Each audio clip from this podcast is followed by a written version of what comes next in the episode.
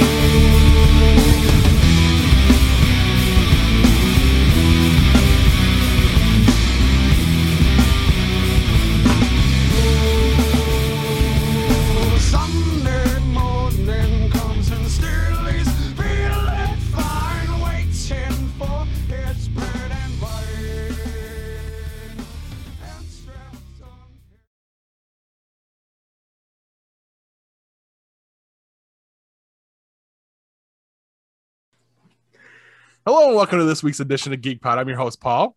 I'm Hugh. I'm Corbs. And I'm Kevin. and he's very excited to be here tonight. Um, so let's let let's jump right to it, guys. What's got you geeked?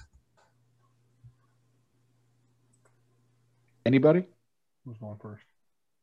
Well, I don't have anything that's got me geeked. I got some something that's got me annoyed. So Corbs has got something that's got him tweaked. It can be the anti-geeked. Go for it. So, you guys know that I I've been working since uh, March 22nd. So, six seven weeks now. So, got this guy that was at the office, quit to take another job, and then after three days at the new job, called my boss back and wanted his old job back. And they hired him back. Nice. Well, this guy thinks he's the new team lead, and he's just some little peon. So every time you, every time something goes on, he'll come running over and put his two cents in, hmm and it's annoying. So we call. So there's a. So I'm still in the office. I haven't moved to working remote yet, and it's me and another kid that I was was telling was told Josh I was telling you guys about the. He's big into Bigfoot. Okay. So What, what you told us about that? I don't, I mentioned it Time travel, Paul. Time travel. He will tell us about it. Yes, I will tell you about it. Don't worry about it. Sorry. Um, so I, I was working with this site today. Their site was hard down, no internet, no nothing. And he comes running over, and he because they had uh, guys who were on the IT field, they had the UPS, Universal Power Supply, big old Yeah. black honking box. Well, it was making that really loud screeching noise, which means that it's dead or battery. dying. It's going on. It's going on battery backup. Yeah. So they had a power strip there, so I had to unplug everything in the power strip, and he comes running over to my desk, and I was just talking with this this other kid. We were just talking. I was like, "This is what's going on." I was kind of explaining. We were just kind of talking. And he goes, "Run over." He's like, "You can't replace that." I'm like, "What the fuck do you mean I can't replace it?" That's what we've been told to do. Well, it's, it's if it's for an X-ray machine, you can't replace it. I'm like, it's not an X-ray machine. Shut the hell up and go away. All right. For the sake of the story, can we just call this guy um, John? We call we we call him douche. I mean, I figure we just need to name him for the segment. You Yeah, got we'll call him to John. stop. You got to stop. So so we had our we have our team meeting every day, every Friday at two at two one thirty from one thirty to two thirty, and this guy will take the meeting over from the managers. And it was pretty funny today. So we had this we had a side message going on that um, we uh, between my, the, the one kid that the the Bigfoot enthusiast and uh, one of the other girls that was in the office, and we had a bet going on how many questions he was going to ask that had no relevance to anything that was going on for the day or for the week. It, it- we rounded it up to 90. And it was like he only had like five or six, but he called our boss after and was talking to her after and asking all these weird ass questions. Yeah, he's just a giant douche. Oh, you'll like this because I figured at some point I'm gonna I'm gonna throw punch him at some point. the neck. Neck punch. Yep. Yeah, you do realize that'll be your last day, though, right? That Yeah. you can't. I don't give a shit. Yes, you do. It took you Pretty this long much. to get a job. Come on. Pretty much put your last way, day in um, society. I uh, I thought I overheard him saying that he was going to be in the office at six thirty when I'm there in the morning on Monday, and I figure if he's there and I'm there, one of us is going to die, and it's not going to be me. Can you have him That would be- accidentally fall on a door handle or something? I'm going to have accidentally fall down an elevator shaft. You do realize this is recorded and it goes Yeah. out to the public, right? I mean, this is this is all parody. That's that's this is a comedy podcast. What we say is all just in jest. Yeah. When he falls on the stairs, it's different. You're welcome. I gotta say, I, I wouldn't have led with that. I like my job too much, but I, I applaud your balls, Corbs. I, I like I, I like my job too, but I'm sorry, man. Just not John. If I ask if I ask for your opinion, then give it to me. But if I'm talking to somebody else and you don't, I don't need your opinion. Don't throw your two cents in, or you're going to get throw punched. I, I agree with that. That's it. I'm done with my rant. Perfect. All right. Well, to uh, leaven things up a little bit uh, and get away from the uh, the violence in the workplace theme we have going so far, uh, you know what has me uh, geeked? Uh, it'll probably have me geeked for the rest of the month. Is I haven't worked since Sunday. I've been off because I am now in my sabbatical. You have a I have- sabbatical?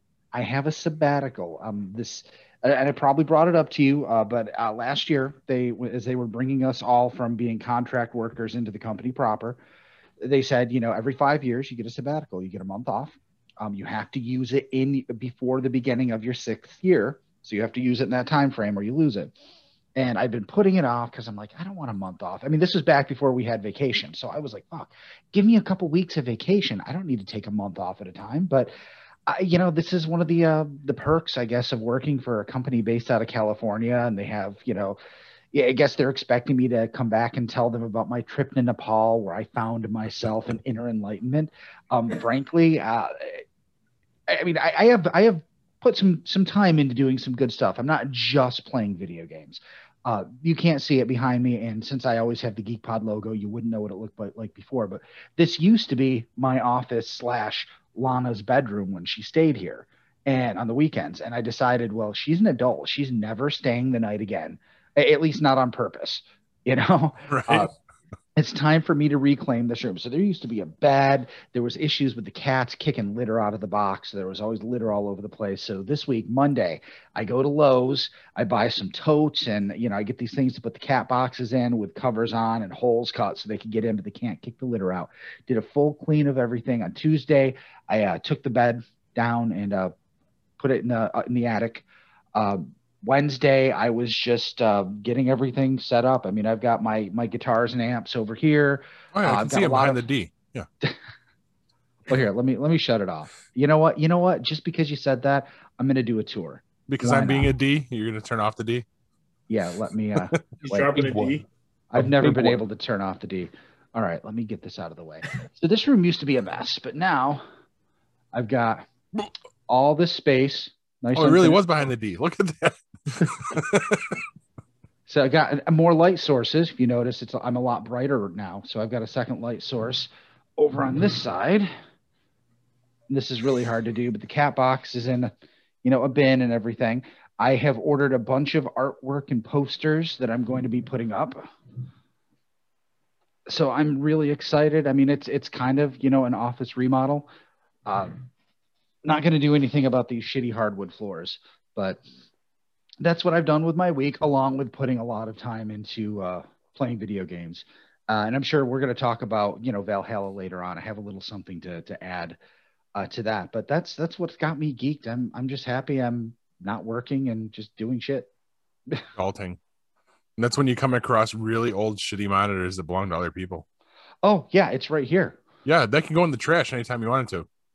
Oh, I can it? definitely don't need it that is. back. Yeah, Or because you insisted you wanted that back at first. yeah. You're Now like, I don't I- need it back. I have way too many monitors here. You know what the funny part about that is, Paul? Even Hmm. if I wanted to get rid of it, how the fuck do you get rid of electronics? The the garbage people keep you know leaving the shit there. So Right. Yeah. No. Uh, Yeah. they have a uh, they have a uh, pickup electronic drop off pickup drop off. If you go on to I think it's and I think it might be or- Orca Okra. Oh, okra. OSHA Orca Okra. dot okra. com or whatever. Yeah, they, they give you a list of places you can go and drop stuff off. Some they even Gotcha. have spots where you can like you can go and just drop it off and Mhm. they'll take it. from Like there. they'll set up in a parking lot for a weekend or something. Yeah. Yeah. yeah, but they, We've done that. there- I, there's there's now spots where you can like physically go to like a location. Transfer Like they're not. Yeah. They have the pop up ones where they do and they go and sit in in a, in a parking lot for four hours and you come drive up in your car and they take everything else. So, so you're saying I have didn't have to disassemble all the electronics I've been Nope. throwing out and shoving them in bags with other Nope. trash? So Oswego, so Oswego County has transfer stations, a couple of them around the different around the county, Oswego and um, Hastings and Fulton, Yep. and um, you drive right in, and all recycling is free. You don't need a ticket, you don't need a sticker. If you're recycling electronics, oil, um, uh, glass, plastic, paper, or metal, drive in, and they got a place for it. And you drop it off. Electronics are all put into one of those um, the big uh, cardboard boxes um, on top of a pallet. And as long as it's something, you know, computer related, monitor, whatever, just put it in there, turn around and leave. And that's it. Yeah. You just Anytime. have to drive to Oswego County. They have it here in Syracuse too, dickhead. They have, yeah, OCRRA's got them. I've got a place up the street that does that shit. Bruin uh, Computing or something. They have bins outside where you can go throw all that shit. Why There didn't you, go. throw this shit out when it was at your house then? Because then I needed it. Now I don't. No, you didn't. You didn't really need it. You gave it to me. Right? Apparently I didn't. said, I want this back. And I'm like, why would he? I mean, this thing's square, guys. This monitor is square. Like legit square. Yeah, it's better off as a serving dish. I'm just saying. all right, Kev. You got something Oh. pretty special that's got you geeked, right? I do. I'm pretty happy. We're going on vacation, little uh little vacation the end of the month, uh, a little five day trip to uh, Vermont. We're gonna do a little beer hunting and a little uh, motorcycling around around the state. Um, not at the same time, obviously, but um, I've got Sure. a yeah, I've got a uh, uh, a working map that I use um, of all the different uh, breweries I've already visited and uh, notes about which ones I want to go back to, et cetera. So um, every time we go, we find something new and different, interesting. Um, first couple of times we did this was my uh, discovery of some of the uh, small batch IPAs. Now I pretty much can't drink an IPA without throwing up in my mouth. So I'm pretty well done with them. I didn't really like them before, and you know, after finding a couple good ones, I, I think I overdosed on those. but um, I really do. Um, but there's a lot of other ones, a lot of a lot of really really good stuff out there, um, and and it's all small batch, and you know the a lot, majority of the stuff doesn't leave the state, so it's fun to go find it and uh, and try it and hang around with other cool people that uh, that think it's the you know think it's the you know the, the greatest thing in the world because they're smarter than anybody else because they found it and whatever. What's what's your go-to style, Kevin? I'm I'm a, a throwback to the old uh, German Hefeweizen, you know the the old style, um, not just unfiltered, but it is um, it, it- you have sediment in the bottle, and you actually have to roll it to to to activate it to mix it to uh, to get the best flavor out of it. Um, after that, um, a porter um, or a, a Belgian or a, uh, you know, a triple, something like that.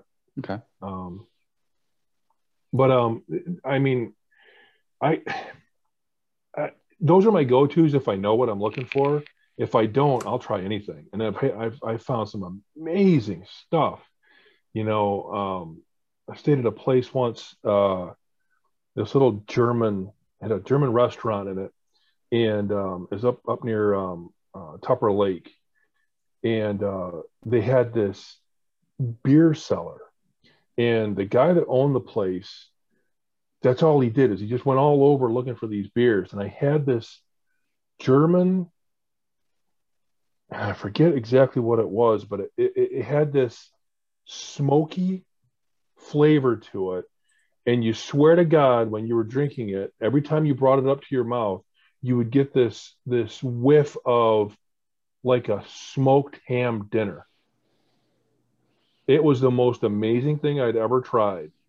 I mean, I, I, you, you you find stuff like that and and and it just knocks your socks off. I mean, you just you don't expect anything like that. So I, I like different stuff. It's it's why I like whiskey too because and bourbon because there's so much out there now. You get you get this different flavors. But um yeah, so besides that, you know, the wife and I were taking our motorcycles up my motorcycle and her Ryker, and uh, which is the the three wheel thing with the two wheel in the front and the one in the back. And uh, the roads up in Vermont, there's no way to get anywhere quickly in Vermont or New Hampshire. Everything is, you know, Mhm. if you're going anywhere, you know, 20 miles away, it's going to take you an hour, an hour and a half just because the roads are twisty, windy, and they, they go all over the place. It's, it's And they're small. yeah, it's what's so great about the the states in my mind. So she's really excited about that, and I'm pretty happy about that too. So that's what we're doing. Very cool. Nice. That'll be fun. And it's a well earned vacation. Yes. Yeah, yeah, Yeah. You need some time away. You need to do your thing. yeah. And bring me back those beers we discussed. This Yeah, afternoon. so that's the other thing I love doing. I love bringing stuff back and, and sharing it with folks. So um, I'm gonna share some stuff with Paul, and I got a couple of friends that that uh, you know we do a lot of um, beer trading and stuff. So I'll bring a few things back and and hopefully find something new that way too. there you go. Tell me if you run into any NA options. I know a lot of breweries are doing that now. I did actually last year. Was it last year or two years ago? We found a we found a brewery that did this um, a ale actually, and nothing nothing like any cream ale I'd ever had before, and and, and I've had the, the ones everybody else has had. Um, and they had an NA, and I did try it, and it tasted like a really light, um, like pilsner or uh, maybe maybe a lager, but it was very light. And if you hadn't told me it was an NA, I wouldn't I wouldn't know what it was. I'll look it up and I'll I'll send the uh, name to you. I think Yeah. you can get some of those here now. Some of the some of the ones that they make. And they're very very small brewery. I, I found something in the past week uh, just because you were interested because you you didn't realize that there was so much NA craft brew out there. A company called Big Drop Brewing out of Chicago. Uh, this is Mm. called Galactic Extra Dark, and it is absolutely delicious. Uh, basically, it says it calls itself uh, a honeycomb covered in chocolate, which is pretty appropriate. I mean, it's it's never going to be you know a bourbon barrel aged you know founder's beer or anything like that. You know, it doesn't have that kind of a punch, but uh, really damn good. That's cool.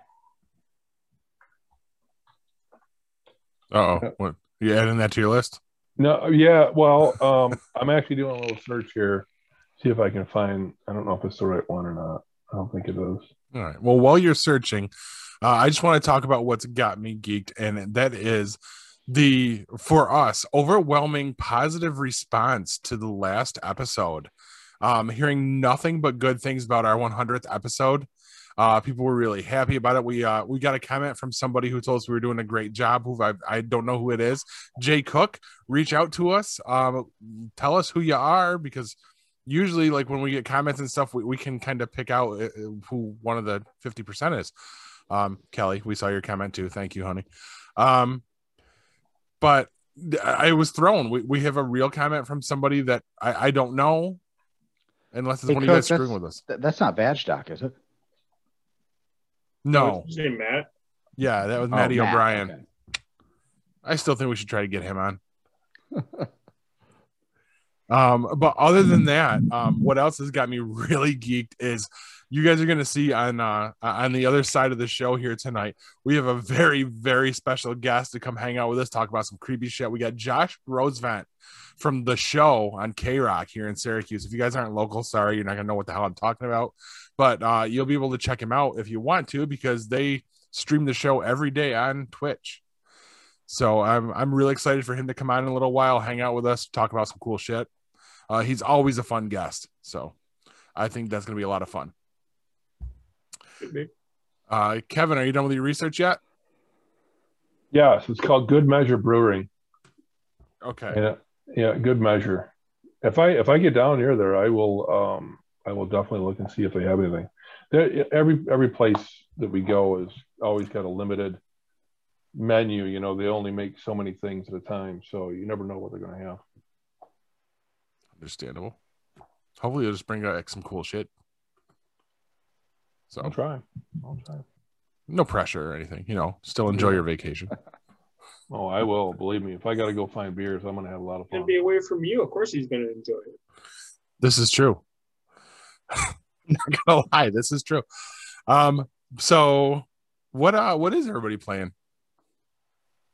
Oh, I have dove deep into AC Origins and finished both the DLC for that um, this Nice. past week. Uh, I've come to a conclusion, and this is this is very strange, but um, when, when you go back and play these, the older games, Paul, I hope you play Origins first. Um, Origins really is a superior game um, to Odyssey and to uh, Valhalla, and for one, one simple reason. I mean, gameplay wise, all of that stuff is all very similar, uh, but I'm at the end of the game and there is so much still to do so many side missions. And even without side missions there's just stuff. It's a living world. Um, every city has interesting people having conversations in egyptian and foreign languages and all that stuff. Uh, it, it just feels alive. Now uh, counter that with i went back to uh, valhalla um, yesterday actually to finish up killing the order members and do a little river raiding kind of getting myself back in the groove uh, when the um, the dlc drops next week. And I just wandered around and there's just nothing there. Once you complete the map, there's nothing to do. It's just You- desolate. Yeah, It's I mean, it's beautiful. Don't get me wrong. I mean, playing on the PS5, I've, I've got it on quality mode instead of performance mode, and it's fucking beautiful. Nice. But I'm just wandering through desolate beauty. There's nothing there. There's nothing to do. An occasional wolf might try to attack you or whatever. It's so strange as opposed to, you know, even in um, AC Odyssey, which I have beaten as well. My save has the game completed. There was so much more to do. What what they did in Valhalla is they they took the side missions and they kind of wrapped them into the main story. So you kind of have to do them yeah. as part of the story. Uh, in the other games, you didn't have to do that. While I certainly did my fair share of them, um, I'm I'm left at the end of the game uh, with still a ton of shit to do. And in the DLC, I actually went through and made sure I, I completed every single side mission, and I still spent an entire day uh, running around Thebes, just just looking at shit. It's just so beautiful and uh, such a well, fully realized game world. I, I it kind of disappoints me because I mean I love Valhalla. I love the gameplay. I love the fighting now. Uh, it's really won me over with a with its Viking aesthetic, but I, the game really falls short there. I mean, uh, once you've done everything, there's no reason to go back. Right. And that is a little disappointing, especially if like some of the previous games like you're talking about had that where there's still places to go afterwards after the main story's done. Yeah, even if you've completed every side mission, there's the, the worlds are still interesting. Um, there's still enemies that'll pop up. I mean, yeah, you can go back to a fort and find enemies in Valhalla, but you've got to fucking walk like Right. 40 miles to get there. Whereas in in Origins, there's always something around the corner. Or and what's interesting is a good portion of or like a big uh, part of it in the uh, lower left is all desert, and you would think, oh well, desert must be very desolate. The funny thing is, is it's so beautiful and haunting. It's not.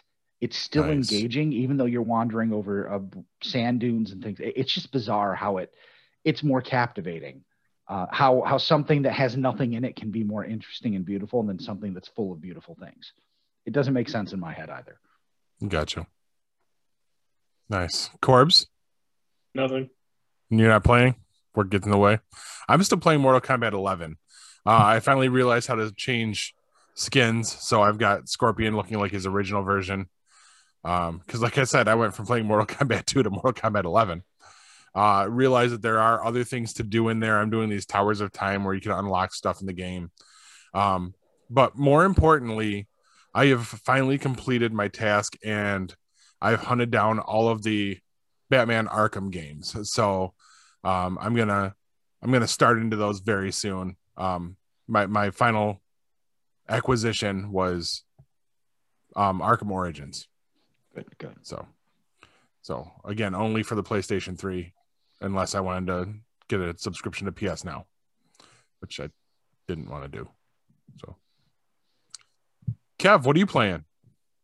Oh, just that Settlers Online. I finally made it to level 60, and it's uh, it's just getting pretty good. It's, Yeah. uh, Now, is there a level cap in that game? uh, 80 Nice. used to be uh, quite a bit lower, but they, I guess, they changed that a few They years keep- back.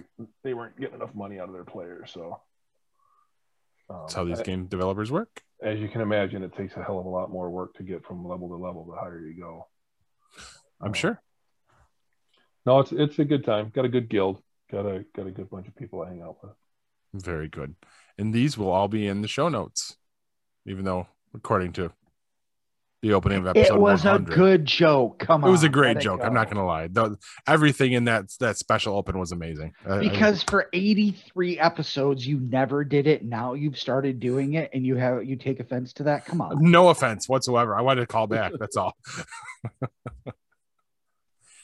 um. So, other than that, Kevin, do you have a tabletop game to talk to us about? I do. I do. Ticket to Ride, Rails and Sails. now, wait a Uh, minute. Haven't we already uh-oh. talked about Ticket to Ride? We've talked about Ticket to Ride, and it was just a plain Jane Ticket to Ride, and I believe it was the U.S. Uh, the U.S. game. I, I'm not exactly sure the the um, the version. There's there's I don't know nine, eleven different Ticket to Ride games, all pretty well, very similar gameplay.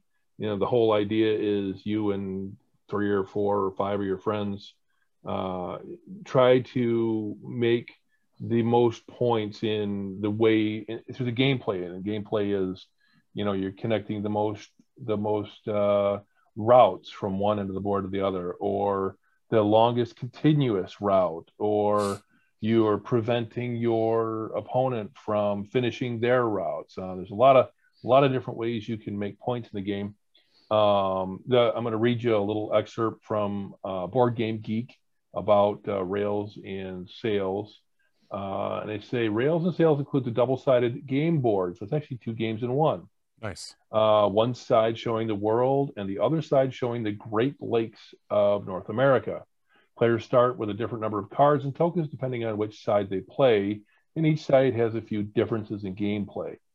For example, on the sails side, you can actually build ports where Oh, you nice. can, yeah, you can you get a little few more points if you build a port um, which is a little bit different from the gameplay. You don't even you don't even have to do that. You could leave that out of it and just play the game normally like you would, and um, uh, you know any other version of the game, and, and it plays just fine.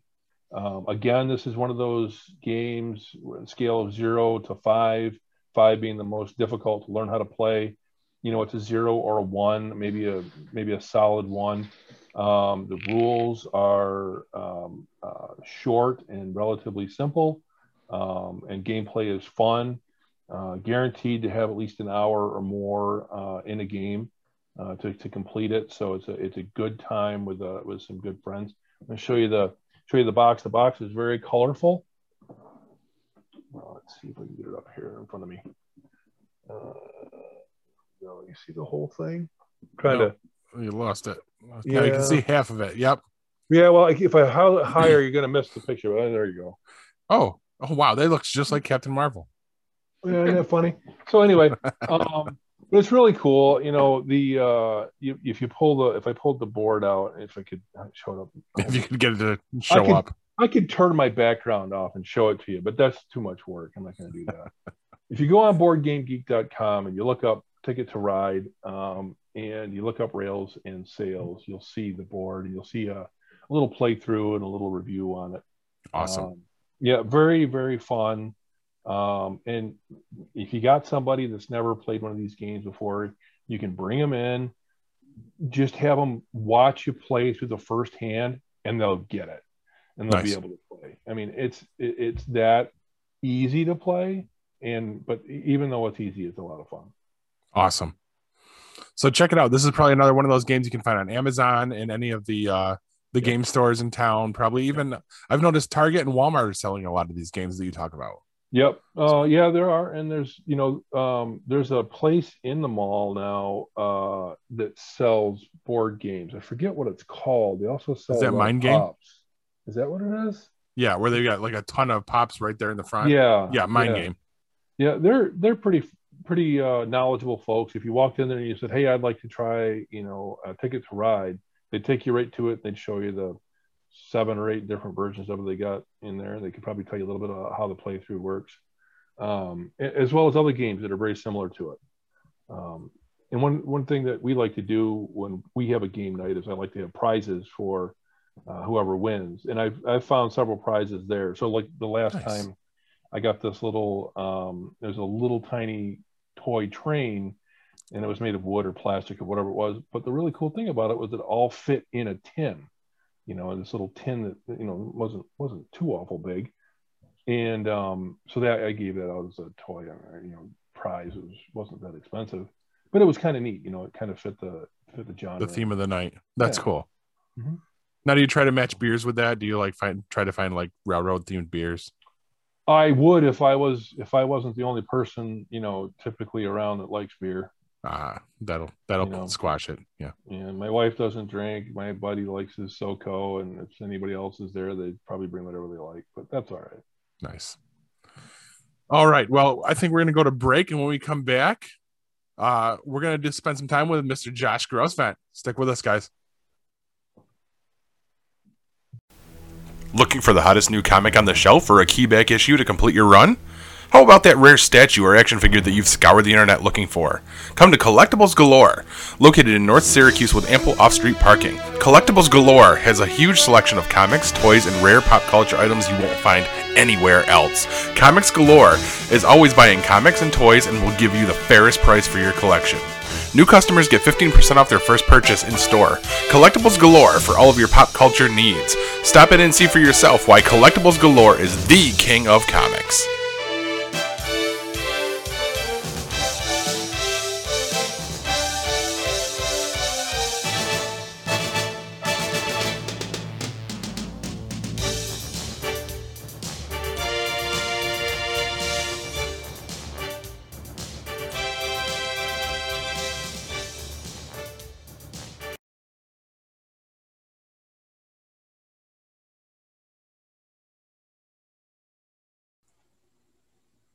All right. It is my pleasure and honor to introduce our guest tonight, Mr. Josh Grosvent from K Rock.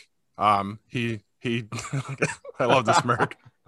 um he was good enough to come hang out with us for a little bit tonight, and we're gonna talk some creepy shit. Yeah, let's do it. All right. How you been, man? You know, Busy, we- you know, like it's been a weird year, and Yeah. somehow my my year's been busier than ever before. Just uh, adapting and trying to, you know, stay afloat during these COVID times. yeah. And now now before we do get into what you, you're here for, since you did bring it up, like how weird has it been like trying to do what you do with the whole social distancing era? So it didn't affect my life really in any way. I mean, obviously, like going out and about, it affected my life, but we never stopped going into the studio. Um, my boss did a really great thing where he said, All right, the only people who are allowed in this building are the morning shows. So everybody else stay home and work. They have to come here to do this. The rest of you can do your jobs from home. So for about a year, I went in with my co-host, and then we're in the same building as um Gomez on TK99 and then Rick Gary on Sunny 102. So for almost a year, it was just like four people in the building Wow. in the most dressed down gym clothes, you know, frat house atmosphere. Well, everybody else had to work from home. So really, I got up every day, still went in, did the job, and then there was just nobody there to interact with, and it was kind of awesome. Yeah, that that seems like that would be fun. And plus, the Yeah. bonus is people probably stopped stealing your ice cream, right? Yeah, they did. And I, uh, well, about a year ago, I invested in a freezer safe where like it has a lock on it. That's right. I forgot about that. So any ice cream I do bring into the building is is locked in a safe that they can't access. I leave the good ice cream in the safe. The the stuff I am willing to share, I don't put in the safe. It's just in the freezer. That's kind of like the the decoy stuff that you keep out so people will steal that shit instead of the good stuff. Yeah, and it's like There weird. It's weird that you bring up my job, and my concern is if someone's gonna steal my ice cream. Like that's not even an adult. That's not even an adult concern at a job. I mean, it, it shouldn't be, but this is who No, I we think are. that's a very adult Yeah. concern of the job. Like I'm 40 this year, and my biggest concern is I hope my ice cream sandwiches are okay at work. I hope no one takes my Byrne Dairy chip witches out of the freezer. I mean, th- those are a hot commodity. So They really are. All right. Enough of my nonsense. Hugh, you said you found something that you wanted to bring up. I did. all. Speaking of Chipwiches, uh, I wanted to ask you if you've ever heard of the Witch of Wellfleet. No, who? What is that? Is, is Well- tell me about it, Hugh. I, I was doing a little digging. I I ran across this uh, in an issue of uh, National Geographic, all about uh, pirates and stuff. And uh, it, basically, the story goes like this: um, in Cape Cod, uh, back in the whole the pirate days, uh, there was a 16-year-old by the name of Maria Goody Hallett, and she fell in love with uh, a, a pretty famous uh, pirate. Uh, he was known as Black Sam Bellamy. He actually was known as uh, ended up being one of the richest or the richest pirate ever in that whole area and he had a reputation for being really kind and nice to captives and his crew and things like that. So they actually called him the Prince of Pirates. And he rolls into town and sweeps her off her feet. And uh, she's instantly in love. They're together. Uh, her family refuses to accept him because he's a pirate. So he's like, Well, I'm going to go off and I'm going to make lots of money and come back, and your family will accept me. Uh, so he takes off and does what pirates do you know, meanwhile, Maria finds out that she's pregnant, which is a horrible thing. A 16 year old pregnant girl back in the 1700s. Um, so basically, she has the baby. The baby dies the day it's born. And there's all this intrigue as to what happened. And the town actually locks her up. They think she murdered her kid. Now, this girl keeps escaping. She, they lock her up. She keeps escaping and walking the Atlantic seashore you know, looking for the father of her dead child. And after so many escapes, they're finally like, okay, we're done with this. We can't keep her locked down. They exile her uh, to a nearby town called Wellfleet. Now, she lives there in a shack with no way to really earn money, and people start calling her the Witch of Wellfleet. And they start throwing all these rumors about how she made a deal with the devil and all that. In 1717, Sam actually comes back um, after all his, you know, pirating and all the money he's made, uh, comes back to the town and one of the big Atlantic storms destroys his ship and everything is lost. Now, the people say that they saw her standing on the shore cursing, you know, at, at the sky when this all happened. And the big question is, you know, did she actually curse him? Did she cause the the storm to happen, the ship to to be sunk? And to this day, they say that in the area around Wellfleet, you can still see her ghost uh, wandering around, maybe looking for her lost lover. Uh, the area goes by several names. Uh, some people call it Lucifer Land, others call it the Devil's Pasture. Uh, but I was like, man, how often do you find a story like that that hasn't been mined for for movies or something like that? Uh, it was really fascinating. Where'd you say that was? Cape Cod? Cape Cod, yeah. Like there's that seems to be just like an a, a standard trope when it comes to ghosts is woman who something went horribly wrong and she spends her days doing blank like that like Mhm. that seems to be like this is why they're wandering they're looking for something they're lost. We have one of those up in um i don't know if any of you are are in the oswego area but we have one of those up on gray road where it's a woman who hanged herself at the railroad tracks and she wanders up and down gray road. There's a there's another road that i forget the the folklore. There was a uh, there was a sweet woman whom I, I I think I'm getting the name right. Rosemary Nesbitt. I don't know if you guys know the name.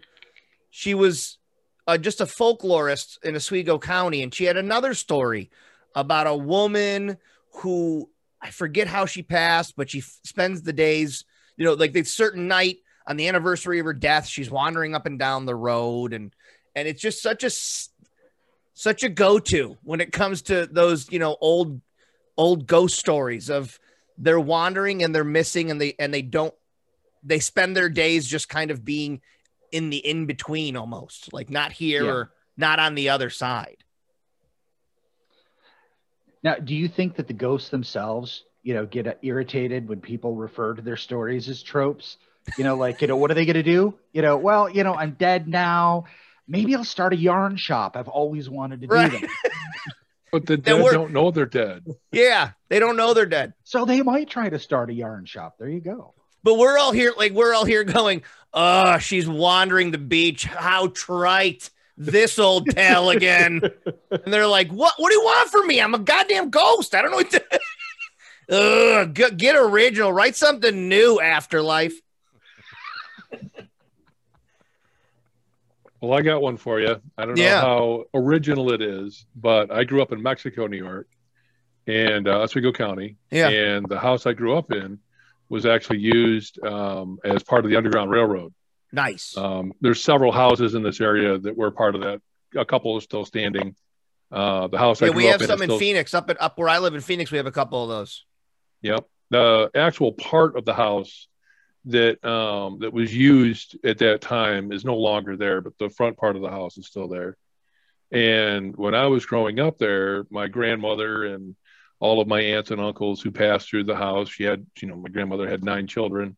And uh, Hugh, you said that uh, that woman was pregnant at 16. That's actually an old age to be pregnant at at that time. Mm. My grandmother, who was born in 1913, that's 1913, not 1713, had her first child the day before her 14th birthday, Whoa. and that was that was very normal. It was very normal. And she went on and had eight more after that. But the stories that they would always tell was, was that there was a slave woman that had come back to the house after being rescued, um, having come through that area.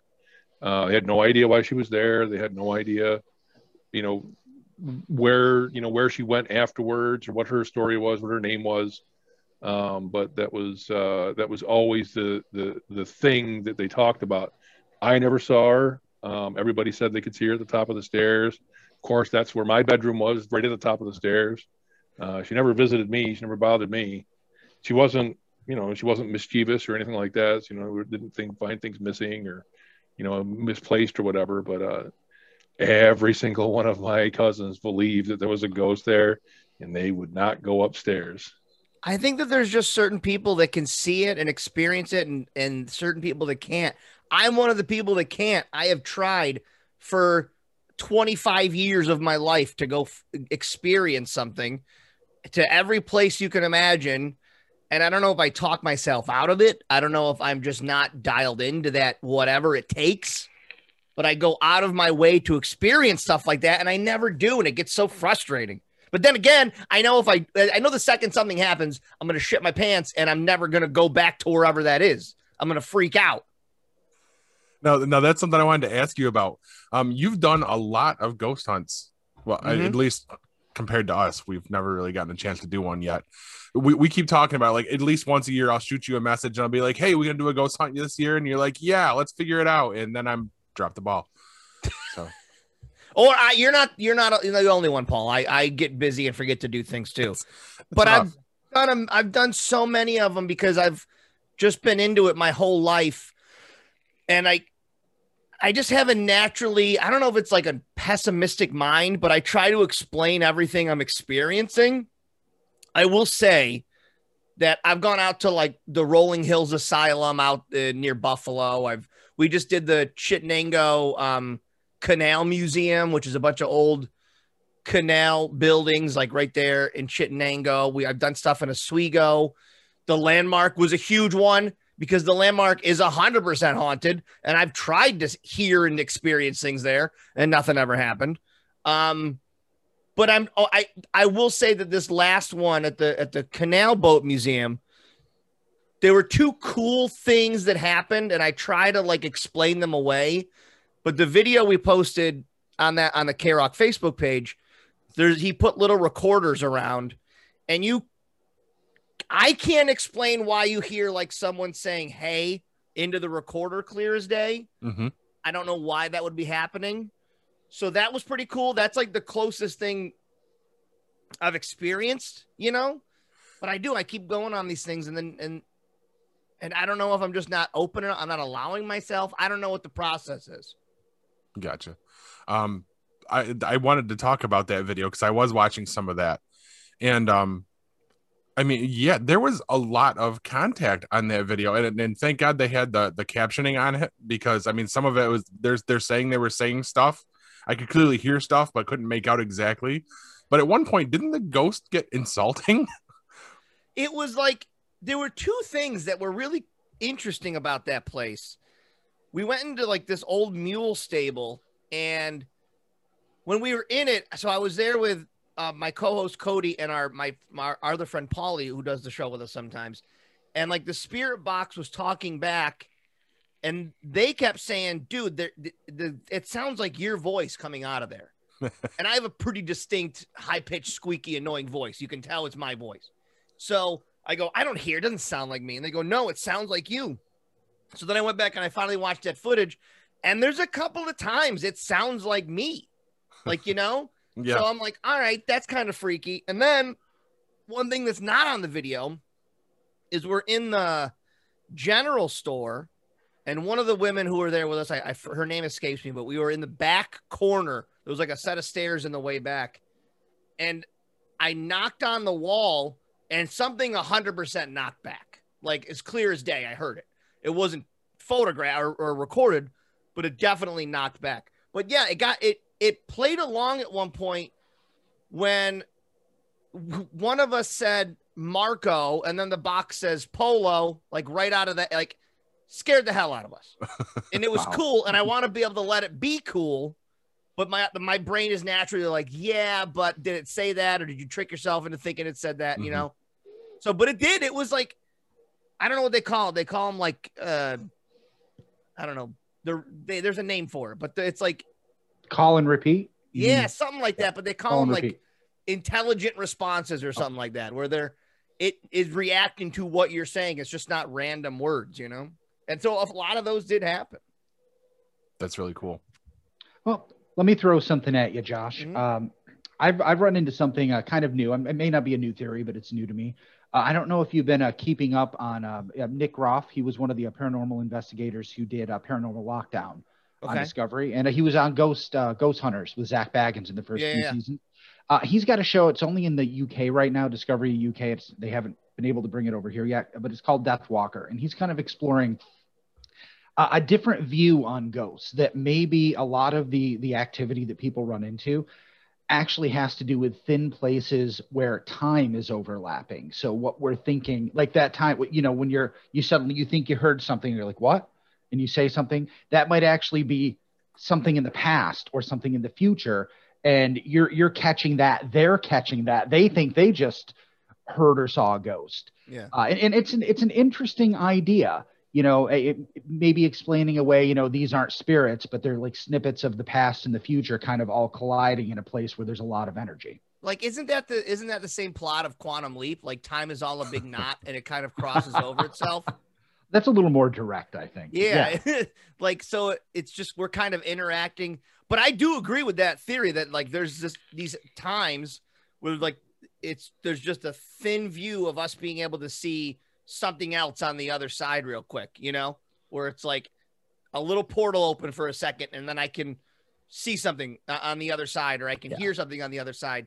Or like that feeling when you're like, I swear to God, I've done this before, you know, a deja vu, but you're like, I've done this before. Why am I doing it again? You know, like, am I, it's just, it, it, it can also get you going on the simulation theory, which will just get me all stressed out that none of this is even happening and I'm wasting my time because it's all a simulation. But that's for, a, that's for a lot more whiskeys down the road to start diving into simulation theory. Well, in in all fairness, if this is the only life you have, simulation or not, you're not wasting it by doing whatever you want to do. No, totally.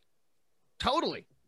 But I, I I think I- with simulation theory, I just get I get like you try to you want to be a self-actualized human that is creating your own destiny, but then if you're like, oh, this is all predetermined and it's kind of running and we're just cogs in a machine, and you get all you know bummed out. And I don't even smoke weed, and I think like that. And this is like a I start thinking like that, and I go, oh man, what are we even doing? Yeah, I've uh, I I came across that simulation theory recently, and it, it kind of it's kind of like the whole matrixy kind of idea, and, and that's that that weirds you out. That's yeah. If you give that real thought seriously, all, yeah. all of it weirds me out. All, all of it, like Hugh was saying, like being able to see into other dimensions briefly, or maybe time travel can actually happen, or it goes back to like going back to the ghost stuff, though. It's like the whole story behind um, Houdini and his wife, and how Houdini said, I, "This is our word, and when I when I die, I'm going to go whatever their word was. I think it came out at some point, but whatever their word was, he goes, I'm going to prove to you if there's an afterlife, because he was very much into debunking all of those, you know, spiritual mediums and all that Right. in his life. So then he's like, all right, when I die, here's a word. And if, if somebody, if a medium says this word to you, then you know it's me. And his wife never heard the word. And they were actually trying to communicate in the afterlife. So that's like that, that always sticks in the back of my head. Like this was an attempt at it. This was an actual experiment where Houdini wanted to speak to his wife from the other side and it never happened. That's oh, see, I didn't know they didn't. I'd heard that story before, but I didn't know that they that it ultimately failed. No, they would do that seance every year. And every like I think it was on his birthday or whatever it mm-hmm. was, and every year they would wait to hear that word. And then I, and obviously Houdini's wife has, has passed since. I don't know if she ever revealed what the word was, but I can look that up. But there was some like they had a deal of never tell anybody this. It'll be our secret. And then if I'm in the afterlife and I can talk to you, here's the word I will use. And then nothing ever happened from it. Yeah. That's a bummer. That'd be a really great story if the if Yeah, the, the word came through. Yeah, It'd be amazing. You'd be like, oh wow, how cool is that? You know? right. Um, But then you get to the afterlife and you can't even speak the words you want to. You're just wandering around, and all of a sudden someone says Marco, and all you can say is polo back. Yeah, exactly. And you're like, what the fuck? Why can't I say anything else? Yeah, like I like who's to know what happened? Like Houdini could have got over there and they're like, nah, man, you only speak Spanish now. And then it's like, ah, damn it. Like what, what do I do? Like you don't know what's we don't know what's gonna happen over there. I just I just want to know. We I mean, we've had really good cell phone technology for like 10 years now. I would say really good cell phone technology. And for nothing a hundred percent debunkable, if that's even a word, to come out yet frustrates me because it's like every single person has a better camera than we've ever had before. It's like on us all at all times now. And we don't have any actual evidence of here's something creepy happening that can't be debunked. Like you have all those videos of here's these crazy drawers opening and closing, or here's these lockers at this school getting knocked over. But you can always say, like, wow, that could have been because of this. And I, I, I, I await that day where we get footage of one of these things, whether it's Bigfoot or a UFO, like or or a ghost of some kind, something just completely undeniable.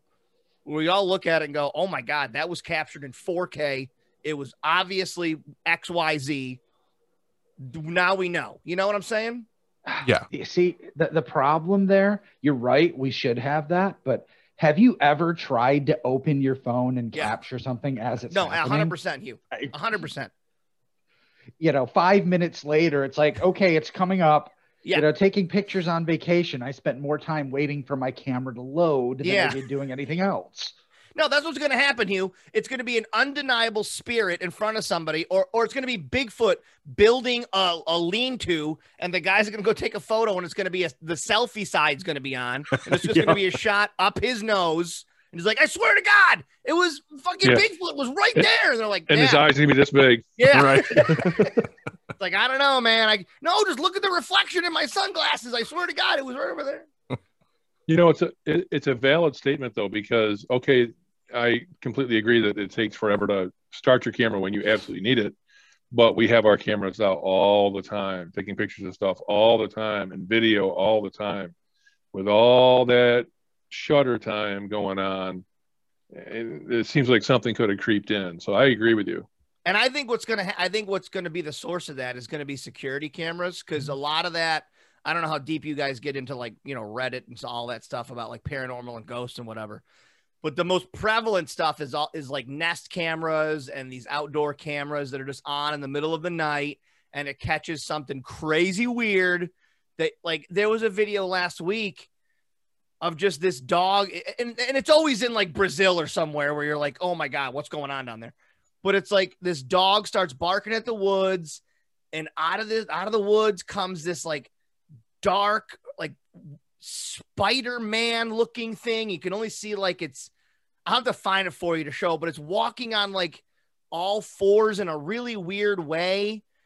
And it's like once a, every few months, something like that comes out where it's like, you, did you did you guys see the like the quote unquote alien in the driveway from like last year where it was like Yeah. it just Yeah. it could have been like a 10 year old kid with his mom's flip flops on out in the driveway. But the way Yep. it looked in the video, you're like, what the hell is that? That's where I think we're gonna catch this this stuff. It's not gonna be dependent on humans grabbing their camera and taking it. It's gonna be all these 24-7 cameras that are running at all times. Right. And all mine gets is a asshole punk down the street that punches my uh, Halloween dummy in the face. I get literally, I literally have Charlotte's Web at my house right now. I don't know if you got to listen, if you've listened to the show at all recently. I have a security cam. I have a bunch of security cameras, but I have one that faces my driveway, and every night my my uh, alarm goes off, and I I wear my Apple Watch to bed to track my sleep. So my watch will vibrate and my phone will make a sound that alert there's someone activating the camera, and it's this fucking spider every night at like 2:30 in the morning, three o'clock in the morning, working on its nest. And I joke, but I'm like, it's literally Charlotte's Web. Like it's gonna say some pig out there one morning when I wake up, and I'm, I'm like, it's alerting me every single night of its existence. But I'm like, I, I can't, I can't get rid of it. I'm like, I'm. Part of me is like, all right, dude, you're waking me up every night. That's not cool. But I'm also like, who am I to stop you from doing? You're doing spider stuff. Like this is your job. Your job is to build webs and catch shit. And I'm not here to stop you from doing that. Just, you know, maybe do it at more reasonable hours than waking Right. me up at three o'clock in the morning. Can we work out a schedule here? You know, Mhm. Now, what are you going to do if it does do the message and instead of uh, some pig, it says Mike two question mark? Oh, I gotta then I gotta burn the house down, Hugh. I gotta burn the house down. If it starts speaking to me through the camera, oh my god. What if it just says polo? Yeah, right. Yeah, just, I'm out. Then I'm out. I'm 100 percent out. done. There it goes. Then everything is proven, and I'm I gotta sell the house. I gotta get out of here. I, Oh, I that's want great. something cool hap to happen on my cameras, other than the the kid in the front yard or the cat that just leisure, leisurely walks over my pool all, all winter long. Well, I That's I hate get. it because the one creepy story I have happened before I got security cameras. I don't know if you guys did. I ever share with you my black-eyed children story? No, that everybody I, I shared it on the radio and people want me to talk about it all the time. Do you know what the black eyed children are? Yes. Mhm. yes, So it was the middle of the night, and you guys don't know where I live. Nobody really does, but it's in the middle of nowhere. There's no reason for anyone to be where I live, especially in the middle of the night. Like I'm surrounded by 10 acres. There's a road out front. Like I am in Oswego County deep, right?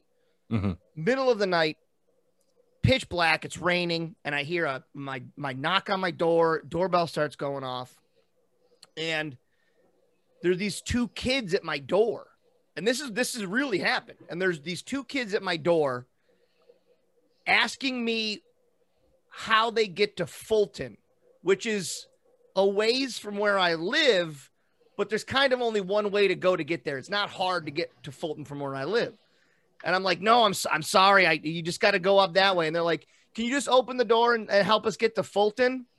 And they're like, I'm like, no, I'm not. I'm not opening the door. I don't know you. And there there's just two of them, and they looked weird. They didn't. They looked like kids, but they didn't act right. Like it was like I've never in my 15 years of living at this house have I seen maybe more than once a kid ride their bike anywhere near my house. Like it's just not a kid bike riding area, let alone in the middle of the night. And it's they're like, "Can you open the door and tell us how to get to Fulton?" And I go, "It's up that way. I'm not opening the door." And they're just kind of like having this back and forth with me. And I didn't like at the time I was like, "Ah, these stupid kids. I don't know what." So then the next morning I get on the air and I'm just like, "Man, it was so annoying. These stupid kids came to my house last night." and people started being like, dude, I think you're kind of talking about the black eyed children. And the more I read about them, like what their faces looked like and what they like, that dead, dead eye and how they want to get in your house and they want you to open the door and all that stuff, I'm pretty confident that's what I experienced. But I had no security cameras at the time to prove it. wow, It was crazy. god damn. That is But- crazy. But part of me is like, dude, relax. probably mm-hmm. was kids who were lost on their bikes and they needed to get somewhere. So that's the part of my brain that's like reasoning with it, being like, it makes total sense. Why wouldn't they be out on a road that nobody ever rides bikes on that, you know, at one or two o'clock in the morning asking where to go? And your house is the house they pay. It was just, it was just weird. It was really weird. Yeah, and it is almost you can almost explain it away except for the whole they kept trying to get you to open up. You know what I mean? Like I mean that's what the- normally that's what those things do is they need you to open the door so they can either get in or whatever it is. yeah. That that's the part that makes it super creepy. Yeah. Yeah, Never 'cause invite the devil into your home. Yeah, right. kids don't usually want to go in a stranger's house, so it'd be odd for them to be that insistent. That's what what gets me about the story. And like there was no I, I was telling them which way to go and they still wanted more. Like I'm I'm I don't know what more you guys want from me. If you and I and I don't remember if they needed me to help them call somebody or like whatever it was, but they needed me to help them. And it and the more I think about it, the creepier it gets. hmm Wow, that's a good one. Yeah. Yep. Um, and I You think know, Kevin's frozen. A child might seek out a stranger if they're if if they're running from something they're scared of. Hmm. Frozen. Yeah, Yeah, Kev's frozen. Okay. we, we he's got audio but no video. you just completely look like you're just, just not enthused with us at all right now. He's Kev. in deep thought. I like it. in the Falcon, I think too. You're just nodding off.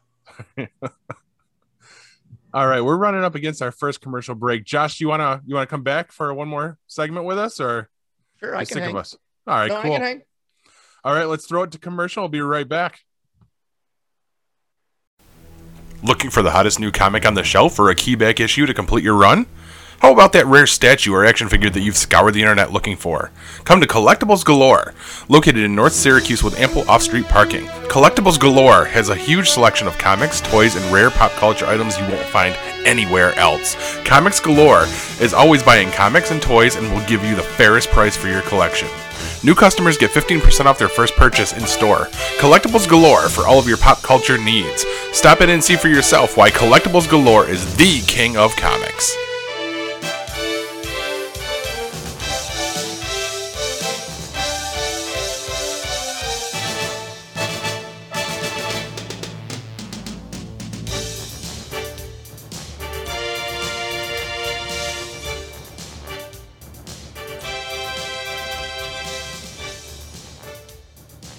Geekdoms, geek geeksters, geeky geekers to the Geek Pod.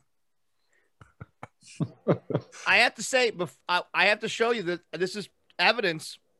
I mentioned it in my video, but I really do still have this Back to the Future comic book you guys gave me Awesome. when I was a guest on Geek Pod way years ago. And it, it's prominently displayed right behind me at all times. I love it. It's one of my prized possessions. Awesome. Well, I'm glad you enjoyed that. I uh, every time I'm at Target now, they have that section in the back behind the DVDs and stuff, and I see all the Back to the Future stuff, and it makes me wonder how much of that shit you own. I own all of it because it's like if my two favorite movies of all time are Back to the Future and Willy Wonka and the Chocolate Factory. So Mm. generally, if whether it's a family member or a listener or just a friend, I will be gifted something related to one of those two movies. Eh, eh, so like you can't see it because it's too dark, and you can see the out of time license plate behind my head a little bit. Yep. Yep. But that whole shelf back there is either Back to the Future or Willy Wonka and the Chocolate Factory. Nice. Yeah, I've seen that. You'll, you'll post pictures of the shelf now and then, or like even any of the stuff from Whiskey Wednesday. You'll see it behind you, Yeah. and I'll and I'll look through and I see your Playmobil guys, and I always check to see where the comic is. So I, I've seen it's there. I knew I knew he did it. He wasn't just like, ah, fuck this, and throw it away after he No, left. I love it. so I really, I've never, I've never seen anything so cool. I like, I like when I get things that you like. Not everybody has like the what are those called? The big head things. The the oh, the Funkos? Funkos. the Funkos. Yeah, like everybody's got the Funkos. Yep. So when it's something that it's not like like the Playmobil stuff is weird. It's not like you know very common. I just got this. Hold on, I'm gonna show you this. See, and this is the beauty of having video now. Like when he says that, people can actually see it. Right. So I just dropped it. So I'm not going to show you all of it, but it's a it's a Willy Wonka nesting doll. It has every single Oh. character in it. Oh, nice. That's cool. So it's like it's Willy Wonka, and then it's Grandpa Joe, and then Mike TV, and all the kids. But I dropped it, so now I can't show you all the characters. It's now, really now cool. there's pieces and parts everywhere, but Now it's all good. everywhere. Yeah. Have you seen the? uh I'm totally going away from the creepy stuff now, but have you seen that they did a line of figures from the uh the Back to the Future cartoon? No, I didn't. All right, ex- expect a, a, a package at the uh at the studio one of these days That's cool. I like it. because. I keep seeing them and I'm like, oh my god, if if, if I didn't know if, if Josh had them or not, I'd like I would totally scoop them up. Um, I think they did um Doc Brown, they did Marty, and they did Biff, and, and they're in that style like the animated series one. They're really cool. My buddy Thomas just got me. I don't know much about like posables and action figures and stuff like that, but he got me a Marty McFly that I guess is like from this company that makes really cool posables, and he's got like the guitar and the hmm camcorder, and uh, that's on my desk at work. I love that thing. That's awesome. I know the one you're talking about came in a box that's like Yeah. a replica. From, yep, Yeah, yeah, it it's really one of the cool. NECAs. Yeah. Yeah, Oh, Uh, NECA makes great stuff. Okay. I was looking to you, Hugh, to make sure I pronounced it right. Uh, I, I think so. I don't know. No Yeah. one's ever corrected me. I, I have several of their horror figures right next to me. So yeah, they, they make great stuff. I, I've got something sitting up here. I don't know if I've shown you guys and watch. The camera's not going to work for me, but Josh, you might recognize this. yeah, buddy. There's some booze for you. that was, if you guys don't know, that is Josh's own brand of whiskey. That's weekday whiskey. Um, when I when I heard on on the show that he was doing it, I was like, I, got- I got to support my boy. Thank I don't you. even I don't even drink whiskey. I can't. There's the whole you know ending up in handcuffs thing. So, but I, I went right out and I think I I think I texted you that day and I'm like, yep, just bought your last bottle. Thank you, man. So, no, that's yeah. been part of the reason this year's been so busy is because I decided to start a business during a pandemic, like a I mean, as you do. That's like most normal people do. But but they always say booze is you know, it's recession proof. So and it really is. People are drinking it. I mean, booze has gotten me through this uh, pandemic. That's for sure. Right, exactly. Because I, I mean, I wasn't sure when I got married and had kids what my limit was with time with being around them. I know now. Yeah, I I, I know now. I mean, yeah. that- No, I I limit my I limit my alcohol intake to after their bedtime. Yep. So that they only see sober daddy, and then after everybody goes to bed, and I'll play. I'll get on my computer and pour something tall, and play a computer game from like 1997 that you have to like download seven different plugins to even get it to work anymore. But you, can say it. It's roller coaster tycoon. well, it's Roller Coaster Tycoon, or it's Age of Empires 2, or it's there's a game called Moonbase Commander that they haven't made in 20 years. It's one of my favorite games, or Worms Armageddon, or uh, you name it. I don't play any computer games that have come out in the last 15 years. If it's that's too new for me, I don't need your fancy video graphics and all that. I'm gonna play what I'm gonna play. See, I, I feel a little bit better now because I, I was feeling kind of weird that I just went on a hunt to pick up uh, Batman Arkham Origins. No, don't be ashamed. Yeah. That's, that's- not really an old game. It's a PS3 game, so it's two systems ago now. Hey, does that is it really two systems? Can anybody actually get a PS5? Dude, No, I don't even can't. want to go there right now. I, I feel like that that really hasn't started yet. We can't count it yet.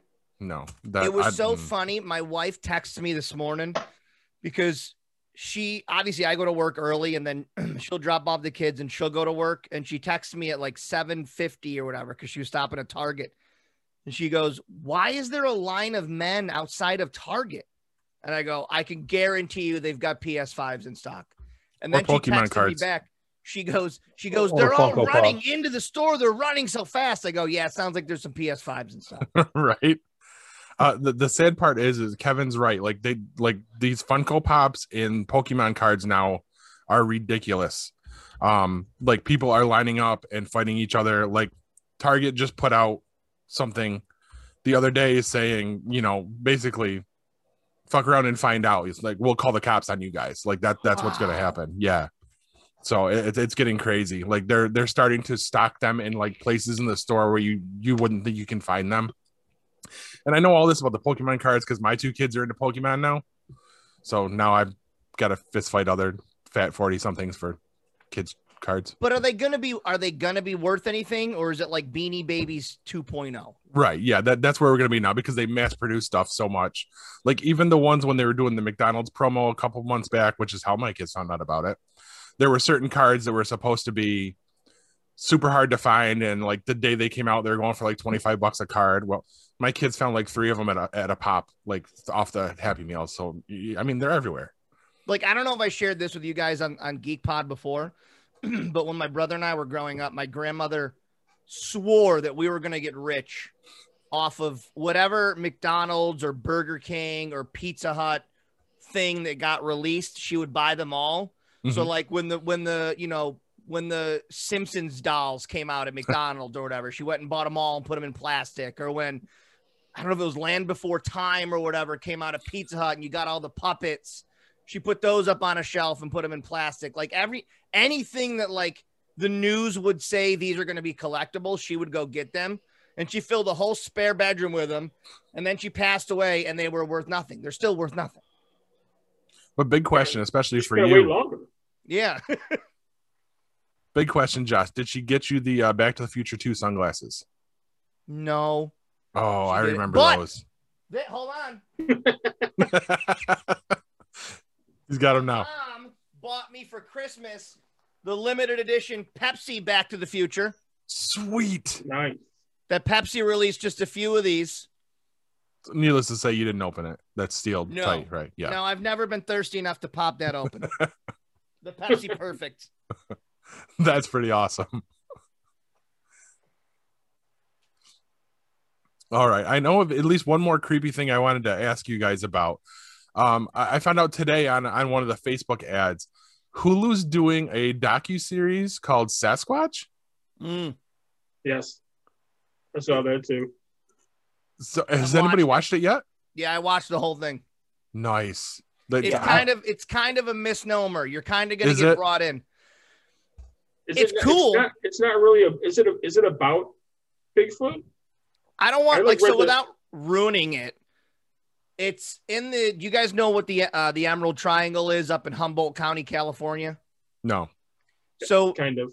back like a bunch of hippies moved there in the 60s and started growing weed and making a bunch of little weed farms and then like everything the drug cartels get involved and now it's like it became this kind of really heavy duty hell's angels kind of thing whatever. So this guy's in up there in the 90s and this dude runs into the cabin and says so and so just these two guys just got killed by sasquatch.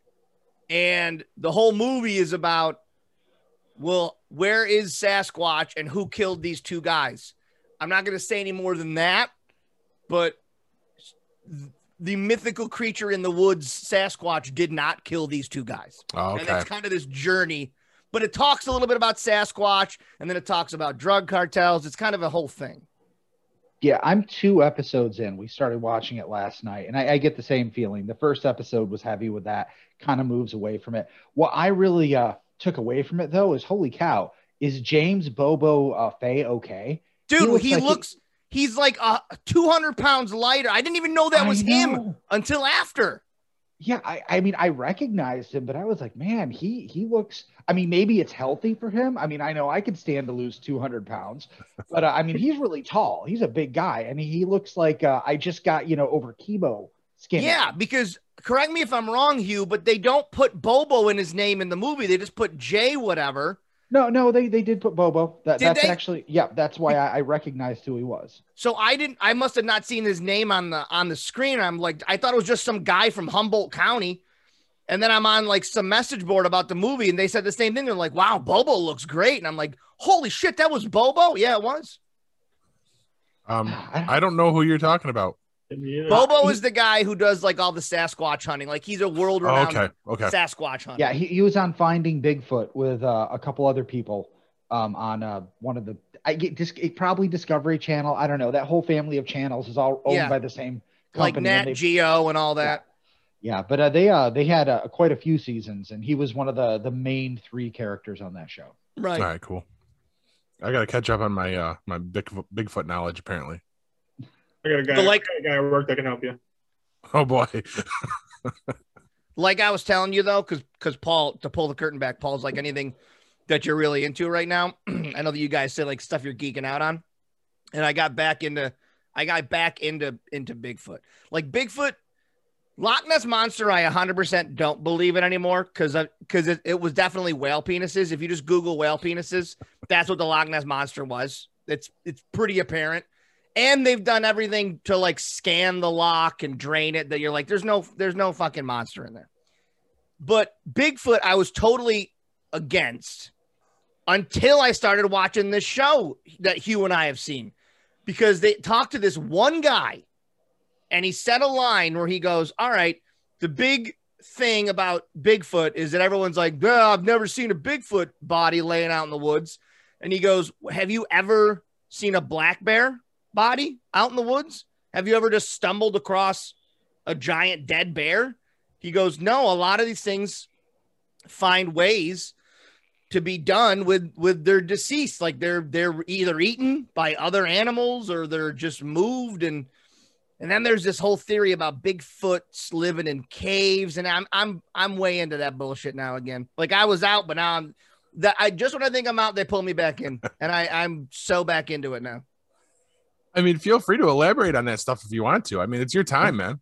Well, it's like they they the theory is they hide in caves. And then yesterday I watched this video, which I'm not I'm not I'm not into this theory. The theory is that they're just unadvanced, like they're unevolved man. They're trying to claim that like they're just Neanderthals that never like decided to come into the they're like they never wanted to come into the cities. Yeah, but uh, we as people used to be like 4 foot 8. So there's no reason that these cave people would suddenly be like 6 foot 7 and covered in all body hair. So I don't buy that.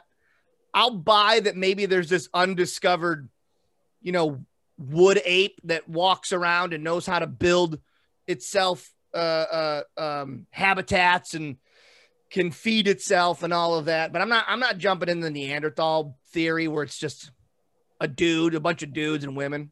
Well, you know what's interesting about that is, I mean, the way evolution works, it's not like a Neanderthal just suddenly decided they were going to become human and move to the city. Mhm. You know, maybe some did, and they they bred with other Neanderthals or, or whatever, and that's how evolution happens. If if it if there was a group of Neanderthals who stayed in the woods, it's entirely possible that over time they could have gotten taller and stronger Yeah. Yeah. um, but staying within their own group. You know, they they wouldn't be. I mean, that would be their evolution. So wh- while I tend to agree with you, I don't think it's uh, the Neanderthals. Uh, I do think that that that that theory has some weight there because they would have evolved in some way.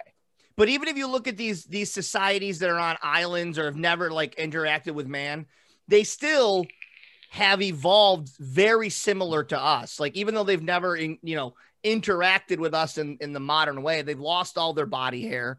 They they look like current human, you know, like they're not that they're not like on that chart of, you know, the evolution of man, they're not like four back. They're just still like they're like half a one back. They're not that far back on the evolution. I- In all fairness, they're also, like you said, in islands and rainforests and places where True. it's really hot. True. You know, we're talking the Pacific Northwest, where you know it looks really nice, but it's fucking cold. yeah, yeah, yeah. Yeah, that's true. That's true. Yeah. Looks like a great place to take a vacation until you get there. So I'm back on my Bigfoot bullshit, and I'm and I'm waiting for just the government to tell us there's 100 percent UFOs because I know that's coming. They just keep dancing around the bush, and I'm just waiting for that hammer to drop on us, and then I don't know what people do with that information. I mean, what what do you? It, that's interesting because they've been so tight-lipped about it. They're so tight-lipped about everything. Mhm. All of a sudden, it, they're they're putting out videos that can't be explained. Mhm. They're not. They're like saying, "Hey, we can't explain it." I find that really weird unless there's some kind of an end game there because they could not do that, and we just keep doing the same bullshit we've been doing for years. Yeah.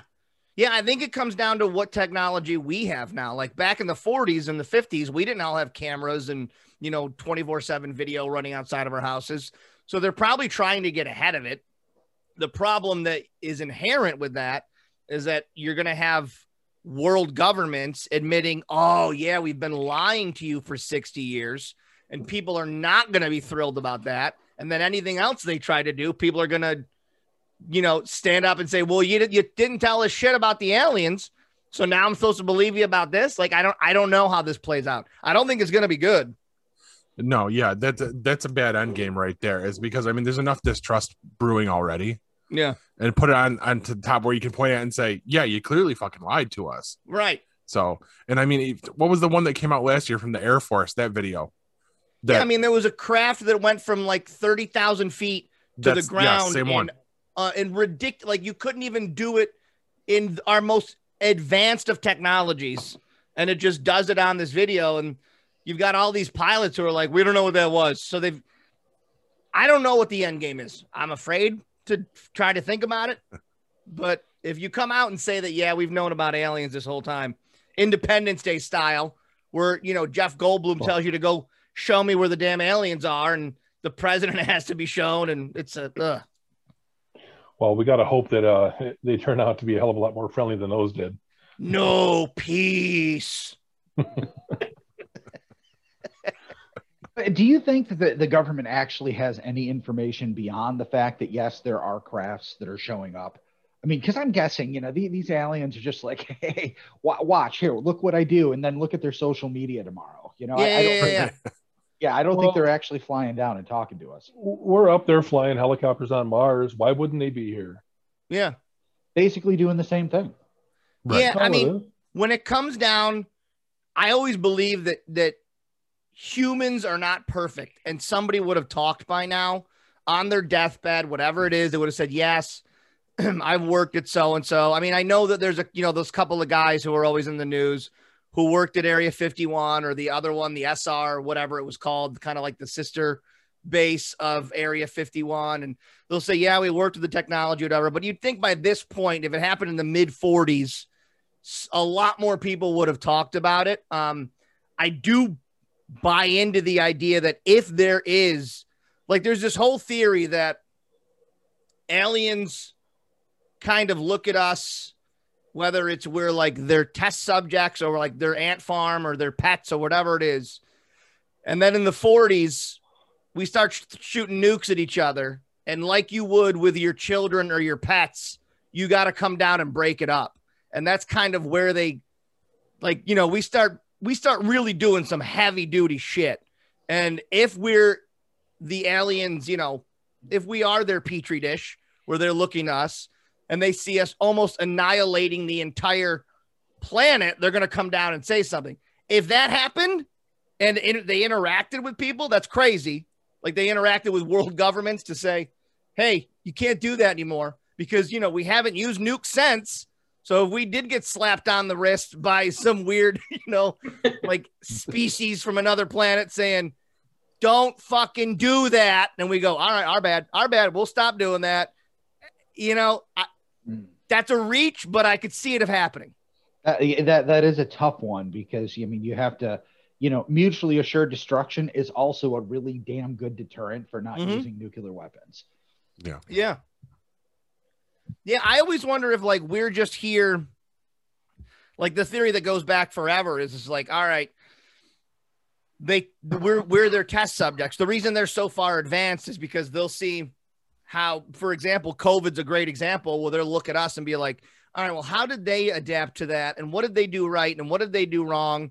And now that we see them, all those people fucked it up, but all those people got it right. And then, okay, they, then, then we'll do that. And then their species just advanced, you know, tenfold. And then there's the guys who are always like, well, we would have never had cell phones if the aliens didn't give it to us. I like to think that we probably would have figured stuff out. You know, we don't need, we don't, we're, we are a smart species in a lot of ways. Yeah. I mean, I mean, I do buy into the whole reverse engineering thing on something, but I, I think that's we've got enough really smart guys out there to come up with this shit on our own anyway. Mhm. I mean, if they're gonna start reverse engineering shit, can we get some teleportation technology? For no, real. no. Yes, Or you. teleporting. No. Yeah. Are I'd you be all not about it. familiar? Are you not familiar with the the theory about the Star Trek's transporters? Every No, what time you it? ste- every time you step into the transporter, you commit suicide. A c- total copy of you that remembers getting into the transporter appears at the other side, but the person that was you dies. But the person that goes on doesn't know that, and that's why uh, Dr. McCoy is so scared of getting in a transporter in the original Star Trek. Wait, is that pretty cool? is that like legit or is that just That that's a theory. okay? That's Yeah. not like I was gonna say. I didn't think Roddenberry went that fucking dark. No, no, no. But but yeah, I mean, it's I mean, once that came up, I was like, oh yeah, maybe transporters aren't such a great idea. I just I know myself. I know that if I had a transporter in my house and I'm like three whiskeys deep on a Friday night, I'm gonna stumble into that. I'm gonna be like, I want to go to the casino right now, and I'm gonna stumble into the damn thing, and then I'm gonna pop up at Turning Stone, and then my now my drunk ass is at fucking Turning Stone or something. It's just better that I can't go anywhere. Right, you lose the deterrent. Yeah. Yeah. the fact that I can't get in my car after drinking is ben like if they should put a breathalyzer on all transporters so that I can't be like, I want to, I want to go to Pizza Hut. Then I just walk over. It's two o'clock in the morning, and I appear in a Pizza Hut that's been closed since midnight, and I'm just stumbling around a closed Pizza Hut. That's I awesome. want a stuffed crust. Somebody give me a stuffed crust. Um, now, not to put you on the spot, and you probably don't know yet. It's probably too early. What? Uh, and I just bring it up because you know we, we've we've attended a couple with you. Um, is the Zombie Ball coming back, or are you going to be doing it like you did last year? Or the year I don't know what we do. I like. I don't know what. I would love to bring it back because it was so fun to do that thing. But uh, I think by October we should be back and open and everything should be Oh, good. I God, I certainly hope hope, so. so. I don't know. I would love to get everybody together again and have our fully vaccinated, tested, open mouth kissing parties or whatever we're gonna do once these things. Because I'm of the belief that once we can open things back up again, people are gonna go fucking crazy. I agree. I agree. I think it's gonna be bedlam. I, I mean, there's gonna be sex in the streets. It's gonna be wild. It's gonna it's gonna be whatever they say, the roaring twenties again, and I can't wait for it. Uh, do you think there's a possibility that we never actually get there? That's Yeah, depressing. I think. This I is the new normal. I mean, we've got double mutant variants coming out of India. I mean, we just shut down travel from India last week. mhm. Uh, you know, I wonder if this is just the new normal to a degree. I mean, th- we have to get to the point where businesses can work, but will we ever be able to go anywhere maskless? no, I don't think we'll ever be back to where we were, and it's a bummer. And it's like you can't really talk too much on it because then people get you know political about it or whatever. I just don't. I don't know if we. I don't know what we ever go back to. I think that that we've got a lot of stubborn people who who don't want to play for the team, and I don't know what we go back to. I don't know what happens, but it's like hopefully we squash this thing in a way that we can all survive it, and you know, and we can treat it like it's a new disease that we get our little you know our annual shot for whatever the hell it is. I'm not one of those people who are like, I'm not getting the shot every year. I don't know what it is the the the shit that I put into my body, I am in no I have no leg to stand on for any kind of medication. I am full of cheap whiskey, cheap vodka, fast food, whatever you want to pump into me, I'm taking it. So if it lets if it lets me go to the fair or have a zombie ball, I'll do it. What just give it to me. I'll do it. Well- I'll do five of them. Load me up. Well, I mean, you all know that we've been due for a mass extinction for quite a while. hmm Oh yeah. it is. I mean, it is weird. It's those what where are those tablets down in is it Atlanta? Where that guy he put he built those tablets? I don't know about this. Oh, you got to look it up. So this guy and they think it was this weird like millionaire, but he built these tablets in the middle of the desert that say like population has to stay at this number for us to succeed and it's this whole big, you know, epitaph about population control essentially, but yeah, we were due for a plague sadly enough. As as Dwight from the office says, we were due for a plague. And, and you know, as plagues go, this has been bad, but it's not been biblical per se. No. Not, So- not yet. Yeah, that's you know, I, I kind of feel like you know everyone's like, ah, we're gonna get out of this. I don't know. I'm batting down the hatches. I I, I don't think we've seen the worst of it, or what could come of this. But Yeah. that's just my my feeling on it. As somebody who doesn't like doing anything, it's been the best year of my life. Me too. because I don't gotta be I don't gotta make up excuses to not go places or not do things. I can just say, nah, I don't know, guys. COVID. I really shouldn't be out there. Yeah, see, I just wanted to get back normal enough so I can use my fucking Rage Against the Machine tickets I got two years ago. Yeah, that's the other bummer. Is like the other thing I'm geeking out on is live concert videos. I watch them every single night because I love live music. I don't like going to live music. I don't like interacting with people, but I like concerts. And that's one of them. Is I wanted to see Rage Against the Machine. I, I got tickets for my wife to see Alanis Morissette for her birthday Nice. last year. That's been bumped a bunch. I, I want to go. There's a couple of shows that I'd like to see. Now, with with you watching the the the live streams and stuff, we're not screwing you over on the uh the Weezer live stream tonight, are we? Did you get to see any of that beforehand? guys, this is a testament to how much I adore GeekPod. Is that I have I have skipped not only a Weezer live stream tonight, but an MXPX live stream Oh, of I one of my about that one. favorite albums of all time to be with you guys tonight. Aw. Well, Thank I you. appreciate that. What what album were they doing tonight? So there's a they have a live record called At the Show that I bought Oh, yep. long ago. You can't get it anywhere. And the MXPX isn't a big band, but I, they're one of my favorite bands. and um, they were doing that whole album front to back tonight. But it will be available on their Facebook Live after it ends. So I'll just which go is watch it. why after. he agreed to come on. That's, Yeah. he, he, knows he can circle back to it. yeah, if, if it wasn't available on demand, I was definitely calling out on you guys. Right. Done. You guys know.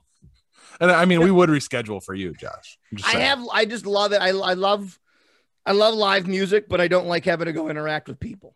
I, I, I kind of Yeah. feel that too. Yeah. That's how when we end up in the basement at the, the zombie ball. Yeah. And the DJ kind of Yeah. took out our mics on us. But yeah, um, what a positive thing I, I think has come out of this is I love the fact, and I hope they continue it. I know it's not great for some companies, but I love the idea of movies being on demand Oh, at you home and in the theater. yes. dude, that has been the best thing to come out of COVID. I wish every damn movie executive would look at not only uh, Godzilla versus Kong or whichever way that goes, but the one from last year that they dropped that had a huge open with a troll, Trolls, trolls, Trolls. Yes. and then um that jazz movie, the Pixar one, Soul. Soul. Look at that. I will 100. I've been waiting for a year and a half for this goddamn new Ghostbusters movie to come out, and they keep kicking it back. If they would just release it on HBO, I will gladly pay you $20 to show that to my family. Yes. I wish they would do these first releases because now there's this new Saw movie coming out, Spiral, that I want to see so bad, and I can't because it's only IMAX in theaters. I get it. They all got their deals they got to do. But I love just first release movies at home. Yes. Yeah. I I've been enjoying it. We uh I didn't jump in on the Disney Plus extra or whatever it was. I, I wasn't spending an extra 30 bucks after I already put the subscription at, down. But um we've got HBO Max, so I, I I get to see Godzilla versus Kong. I got to Yeah. see Mortal Kombat. Oh my god, loving it. Now Tenet's on there. That that's this weekend. I'm gonna watch that. I haven't Mhm. seen that yet. So I, I'm I'm pretty psyched about that. Yeah, I don't you know, know, why they're holding it off. I, I will watch movies I would not have gone to the theater to see if I can watch them at home. 100%. Yeah, like Godzilla versus Kong. I wouldn't have went to the theater to see that. No. Because it's not just the price of the movies, which is expensive, but every time you go, it's you know 40 bucks in popcorn and drinks for the whole family too. You know, and that's well, the- I mean that's just if I go by myself. Yeah. I yeah, mean, like if we go to Movie Tavern, we're spending a hundred plus dollars to go see a movie. Easy. Yeah. So I will gladly pay whatever they want to charge me to watch it at home because it's way more comfortable. I can watch it on my own and I enjoy the experience more. agreed. All right. So this segment uh, was not creepy shit, but this was definitely a good one. Oh, I'll Oh, talk about fine. anything with you guys. We will remember that. Uh, but uh, we're we're we're running out of time again, Josh. I don't, I don't know if you want to commit to a third session or not. No, you got me up way too late, guys. It's after 10 o'clock. I don't know the last time I've seen after 10 o'clock. See, I'm usually just getting started at this point. Um, it explains our difference in where our careers are. But Josh, it's been great. Thank you so much for coming on and hanging out. Anytime, Um, guys. I was going to say the same thing to you, man. Anytime you want to come on, just holler at us. We'll kick one of these guys off if you want. I mean, hey. I mean, No, no, we need that. I I've been enjoying Corb's backgrounds this whole time. Right now, for just the listening audience, it's two big-breasted women at a golf course, and I've enjoyed that. I'm pretty Because- sure that's the same woman twice. that's okay. He he couldn't. See, he wasn't looking at the faces. Come on. Um, because there's no like there's no rhyme or reason to his background. So that's why I've enjoyed it. Like it went from I is it the weekend yet? Which yes, Corbs, it is the weekend. It's Friday night. And then there was a cookie monster, and then two big titted golfer ladies, and they don't like he doesn't announce when they're gonna change, like so it just happens on your screen, and you go, Oh, all right, I guess we're looking at golfing ladies now. I love it. I love it. Uh, that's not even the best we've done yet. We had one episode when we first started doing the uh the video stuff where and unannounced for anybody that's just still listening to the audio one, every time we went to break, we all scrambled and changed our clothes and came back. I even No. wore one of my wife's floral print shirts, like one of those flimsy that has like a shirt inside the shirt. Like, how the fuck do I put this on? That's dedication. I needed her help. That's Oh. dedication. Oh, and uh what I took away from that episode, by the way, guys, I think I forgot to tell you. Apparently, I look good in a cowboy hat. No, You should wear it. That's I, I did the episode, but it'll never happen again. That's not my thing. Who said? So, who do you think said it? All right, but yeah, we've uh we, we've held Josh up enough. Thank you so much, guys. Um, actually, you know what? Tell them where they can find you, Josh. K Rock Josh on all social media. If you want to buy my booze, weekdaydrinker.com, a list of all the locations you can go buy it at liquor stores and bars in central New York. And of course, twitch.tv slash K Rock CNY. Morning show every day from six to nine. Gaming stream from nine to 10. Whiskey Wednesdays on Wednesday nights, seven to eight. No, eight to nine now. Eight to nine. There you go. And that's his cutoff because he's got to be in bed before ten. I gotta go to sleep. I'm gonna go to Pizza Hut. I'm gonna go see if I can get to Pizza Hut. Where's my teleporter? All right, guys, Bye, we'll guys. be back. Bye. Thanks. Yeah, Jack. You got it, guys. See you. Looking for the hottest new comic on the shelf or a keyback issue to complete your run? How about that rare statue or action figure that you've scoured the internet looking for? Come to Collectibles Galore, located in North Syracuse with ample off street parking. Collectibles Galore has a huge selection of comics, toys, and rare pop culture items you won't find anywhere else. Comics Galore is always buying comics and toys and will give you the fairest price for your collection. New customers get 15% off their first purchase in store. Collectibles Galore for all of your pop culture needs. Stop in and see for yourself why Collectibles Galore is the king of comics.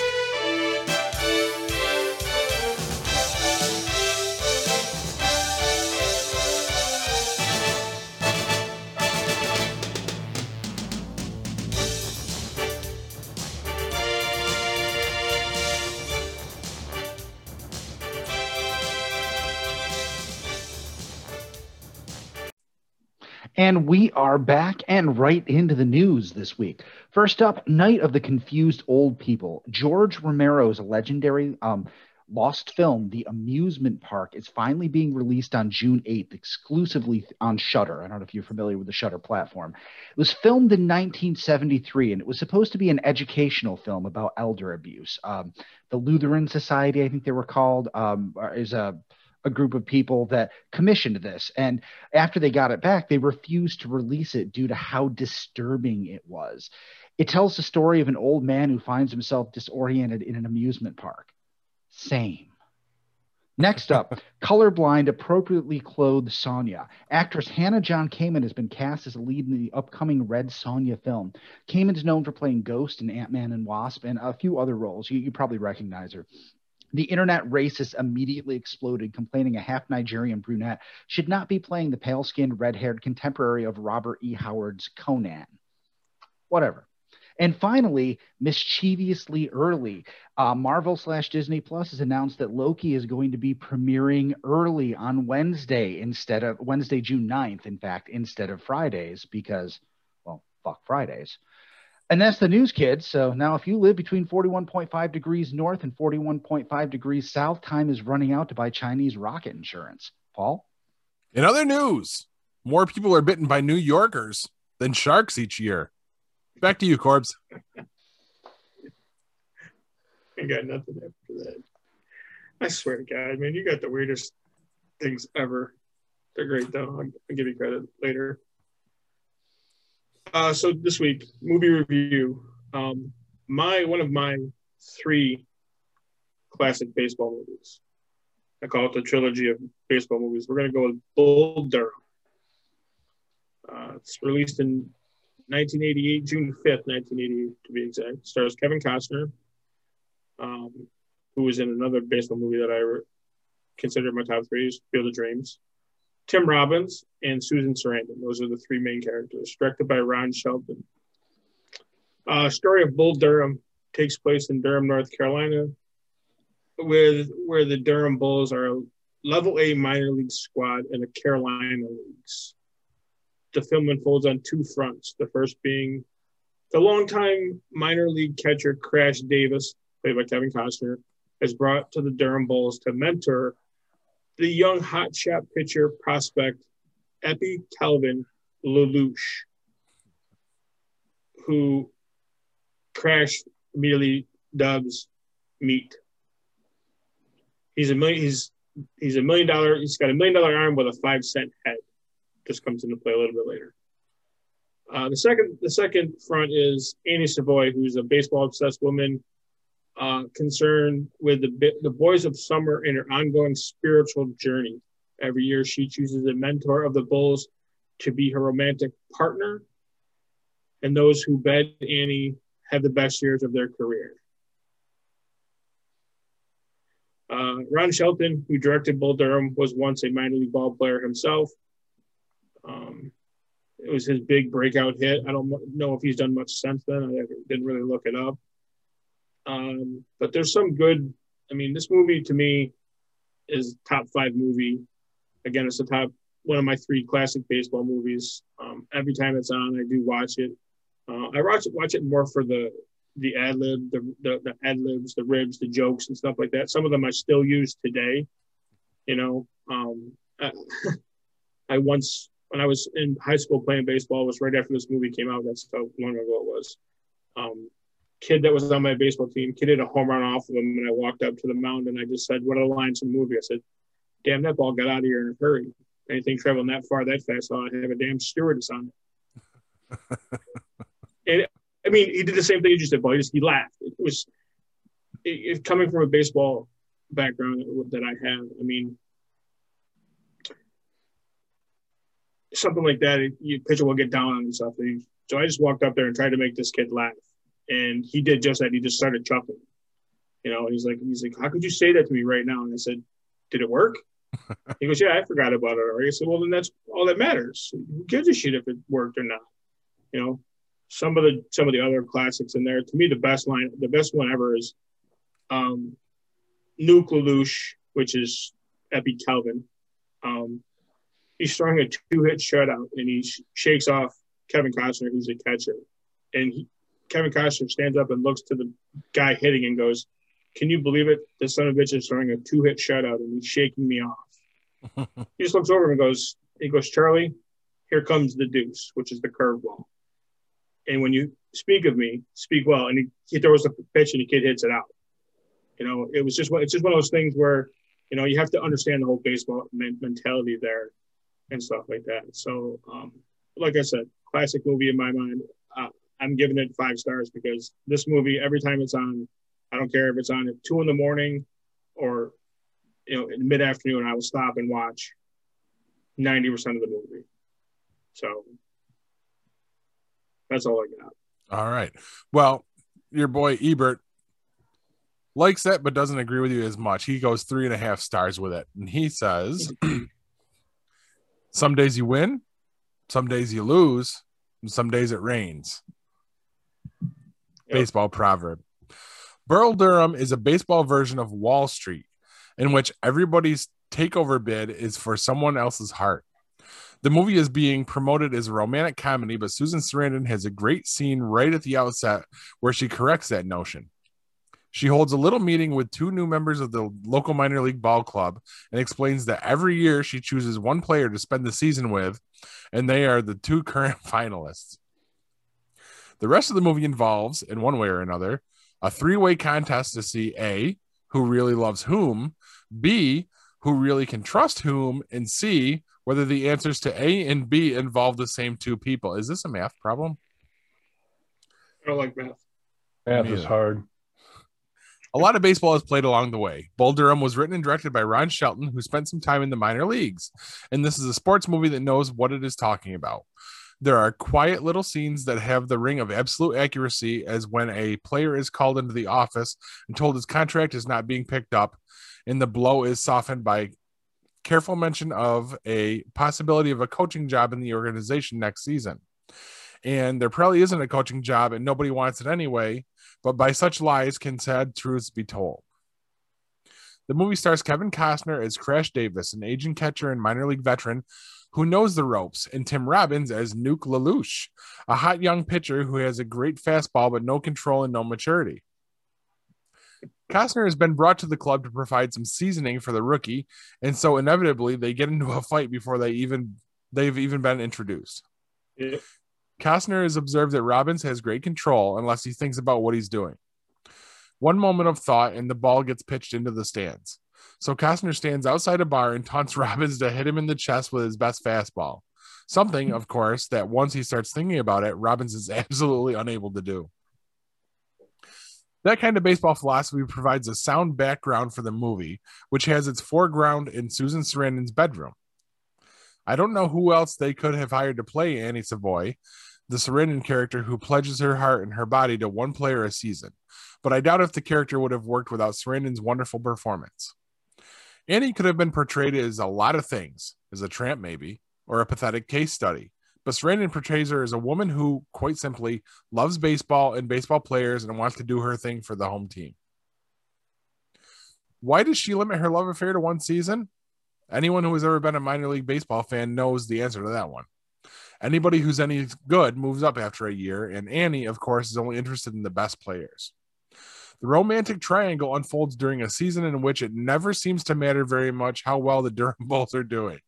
They lose, they win, they spend a lot of time on buses and in hotel rooms. And meanwhile, Sarandon and Costner begin to realize that she is more than a groupie and he is more than a catcher.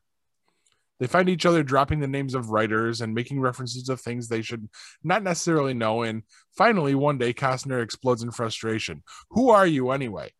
Perhaps he suspects that if he finds the answer to that question, she will steal his heart away. The kid pitcher is a lot less subtle about all of this. He enjoys being Annie's lover for a time, but when he gets to a winning streak, he starts believing all those old stories about conserving your precious bodily fluids, and he becomes as chaste as a monk. Costner, of course, is feeding him the stories. Meanwhile, we're getting to know some of the other members of the team and management in a low key, Robert Altman style directorial approach that fills up the background with a lot of atmosphere and action. Bull Durham is a treasure of a movie because it knows so much about baseball and so little about love. The movie is a completely un- unrealistic romantic fantasy, and in the real world, the delicate little balancing act of these three people would crash into pieces. But this is a movie, and so we want to believe in love. And we want to believe that once in a while, lovers can be get a break from fate. That's why this movie's ending is so perfect. Not because it seems just right, but because it seems wildly impossible, and we want to believe anyway. Whew. He was very wordy on that one. Nice reading. Should you call me Speedy? Said nice reading. Oh, thanks. That I can do. Um, so I've actually never seen this movie. What? Get out. Yep. Either have I. I know you're shocked, but You're right. A long time ago. It is an old movie. It is an old. Um, Still and you know up, what? I'm really digging the Guinness Blonde tonight, and I've had this since my birthday party last July. um. So uh, let's let's roll on because I mean, and I'm sure any new listeners are sticking around because you know Josh. We're not going to lie here. He's the number one guy over at K Rock. Of course, we're going to grab a few extra people. I wouldn't be surprised if they left the last commercial break, but hey, I did- I meant to. I meant to ask you this and, and Josh that did he mention that he was going to be on the, the podcast on K Rock and all this yesterday, last night, this morning, whenever the hell it was? Jew. Jew? Did you call me a Jew? I mean, you can't react like that. First of all, My, my I said- has no bearing on this podcast whatsoever. I said, would you? Would I mention it? If you were Josh, would you mention that? Why not? Um, That's actually, I don't know. I, that's some, not something that him and I discussed, Okay. I didn't see anything on Facebook about it. okay. other than my ad, which was well done. Well, yeah, but that didn't come from him. I mean, I looked at his Facebook feed. Okay, yeah. Don't look at mine. It gets creepy. Hey, before before we go on, I wanted to mention, uh, Hugh, you you said uh, something about Shudder. The, the the movie you were talking about was on Shudder. Um, no, not. Sh- Did I say Shudder? Yes, Shudder. Yes. So uh, I subscribed not long ago to AMC Plus. Mm, And along along with that comes Shudder, Sundance, and IFC. Yep. Yeah, it's, it's definitely a great deal. Yes. That I haven't done yet. So I still have to wait until the week to watch Walking Dead. Well, we only did it because we dropped any kind of you know. Oh, yeah, you cut the cord. TV. Well, I mean, we did a long time ago, really, um, but we still kept some sort of you know, you know, like the the last one we had was Philo. Before that, it was um, I mentioned all those before. We got rid of all that stuff, so um, I had to find a way to get my uh, Walking Dead. Good segue right into our midstream segment. Look at you go. It's almost like I'm reading the notes. Look at that. uh, so Fear the Walking Dead, guys.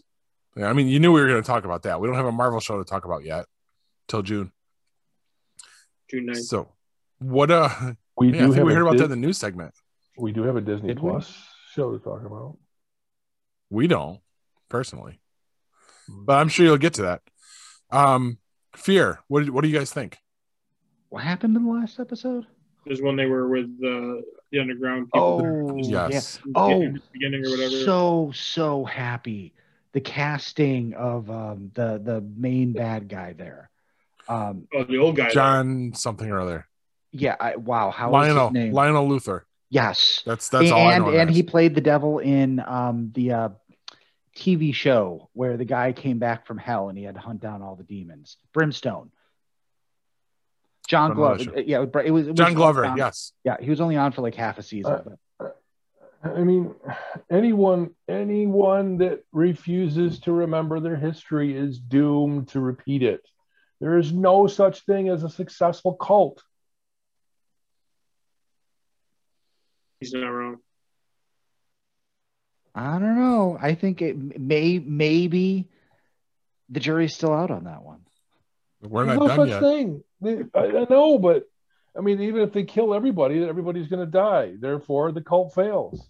There's no such thing. There's never. well, I been- mean, it, it all depends on, on what the end game is. I Yeah. fir- First of all, I mean, does this seem like a cult? Yes, but I mean, is it possible he's just a guy that got people together and they had a great idea to survive?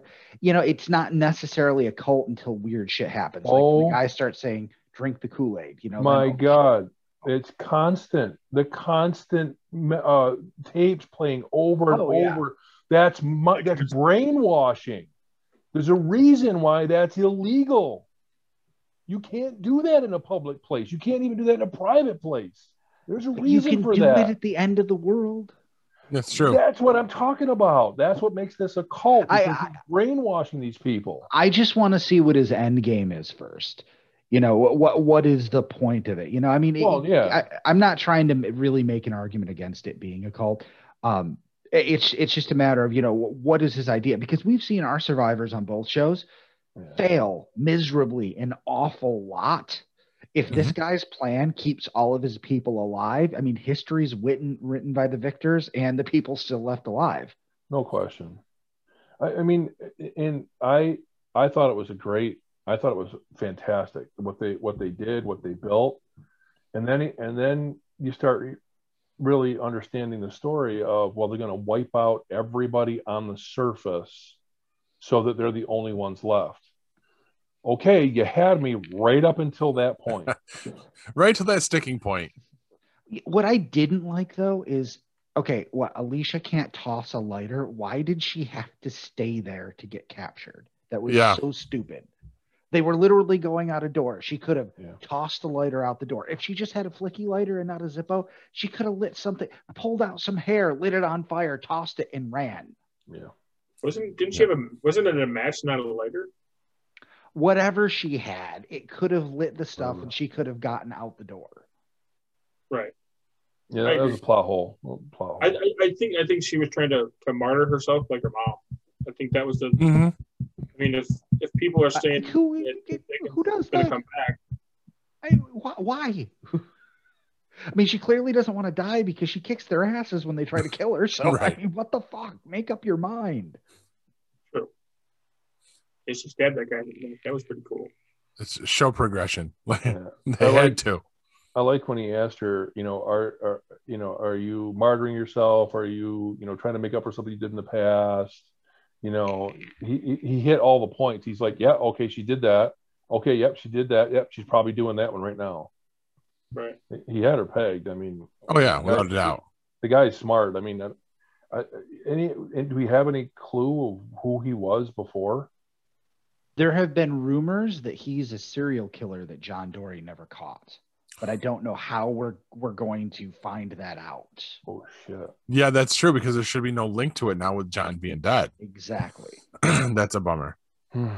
But uh now I mean if nothing else, I mean he's fantastic. I mean if you I know he hasn't I haven't seen him in a whole lot. John Glover is amazing. Like, you know, he's Yes, anything if he was- is in is phenomenal. yeah, and uh I'm just looking forward to seeing more of him. You don't see him a whole lot. You know, he claims he slept with Freddie Mercury. Not corroborated, but apparently, yeah, he had sex with Freddie Mercury, Okay, according to him. I mean, is that something to brag about? I, I mean, if you're if he's a gay man, then yeah, I suppose. I mean, Even that, I wasn't aware that he was. yeah, um, yeah, he is. Um, well, I mean, shit. I mean, if I mean, maybe not now, but if you slept with Britney Spears at the height of her popularity, wouldn't you brag about it? I'd brag about it now. this is true. I mean, I that, that was just a, pulling a name out of a hat. Come on, Freddie Mercury, one of the greatest voices in rock ever, paired up with maybe I think the best guitarist ever to walk the planet. But that's just my personal opinion. If I I hung don't out think with you're him, getting an argument here. You're, there's no other music guys really. if I hung out with him and had a few beers or smoked a doob or something like that, I, I'd, I'd definitely brag about that. But You'd bang him too. Is that what you're saying? a Few beers in? No, no, no. And not that there's anything wrong with that. In This day and age, that's okay. Just admit your feelings. The Matrix? What? admit your feelings. Oh, not me. That's not my style. How you got the Matrix from that? Mm, Man, you guys just can't understand each other tonight. Maybe you need therapy, couples therapy. You need to drink You more. to drink more. That's not going to help. You sure? Because that's what has us here. anyway, That's what my friend is saying. yeah. What are you talking about? Um. So so Kev, Uh oh. What did I do now? go ahead. The other Oh. show that you've been you're streaming this week. Well, yeah. I mean, Bad Batch, Clone Force 99. Come on. Yeah. You know where I'm at? You, I know. Clone Wars season Clone two. Wars. So, yeah. My kids lost interest, and I I can't. I don't want to forge ahead without them. So Early Clone Wars, early Rebels, very, very difficult. Very slow. into. Very difficult to get into. I will tell you though, it. I mean, it is so worth it. It is the best animation I have ever seen, and it is some of the best Star Wars stories I have ever had the pleasure of getting getting involved with. I want to get back to them, but there's just always there's always something else to watch. Always. Unfortunately, so It's a lot of time. So those early those early seasons were long. yes, like I'm I'm pretty sure like season one was like 30 episodes long. Yeah. Crap. What?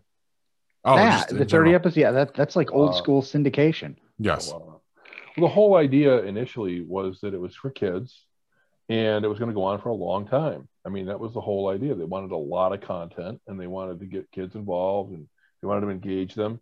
but then they found out that the kids weren't getting engaged, they weren't staying involved, and the people that were watching it were, you know, 35 and up males Us. that you know that had the history of Star Wars Mhm. and that you know Filoni changed his tune a little bit, and uh, like I say, you know, it, the the stories and that you you get involved with some of these people, you walk away caring about particular characters that you never thought you would.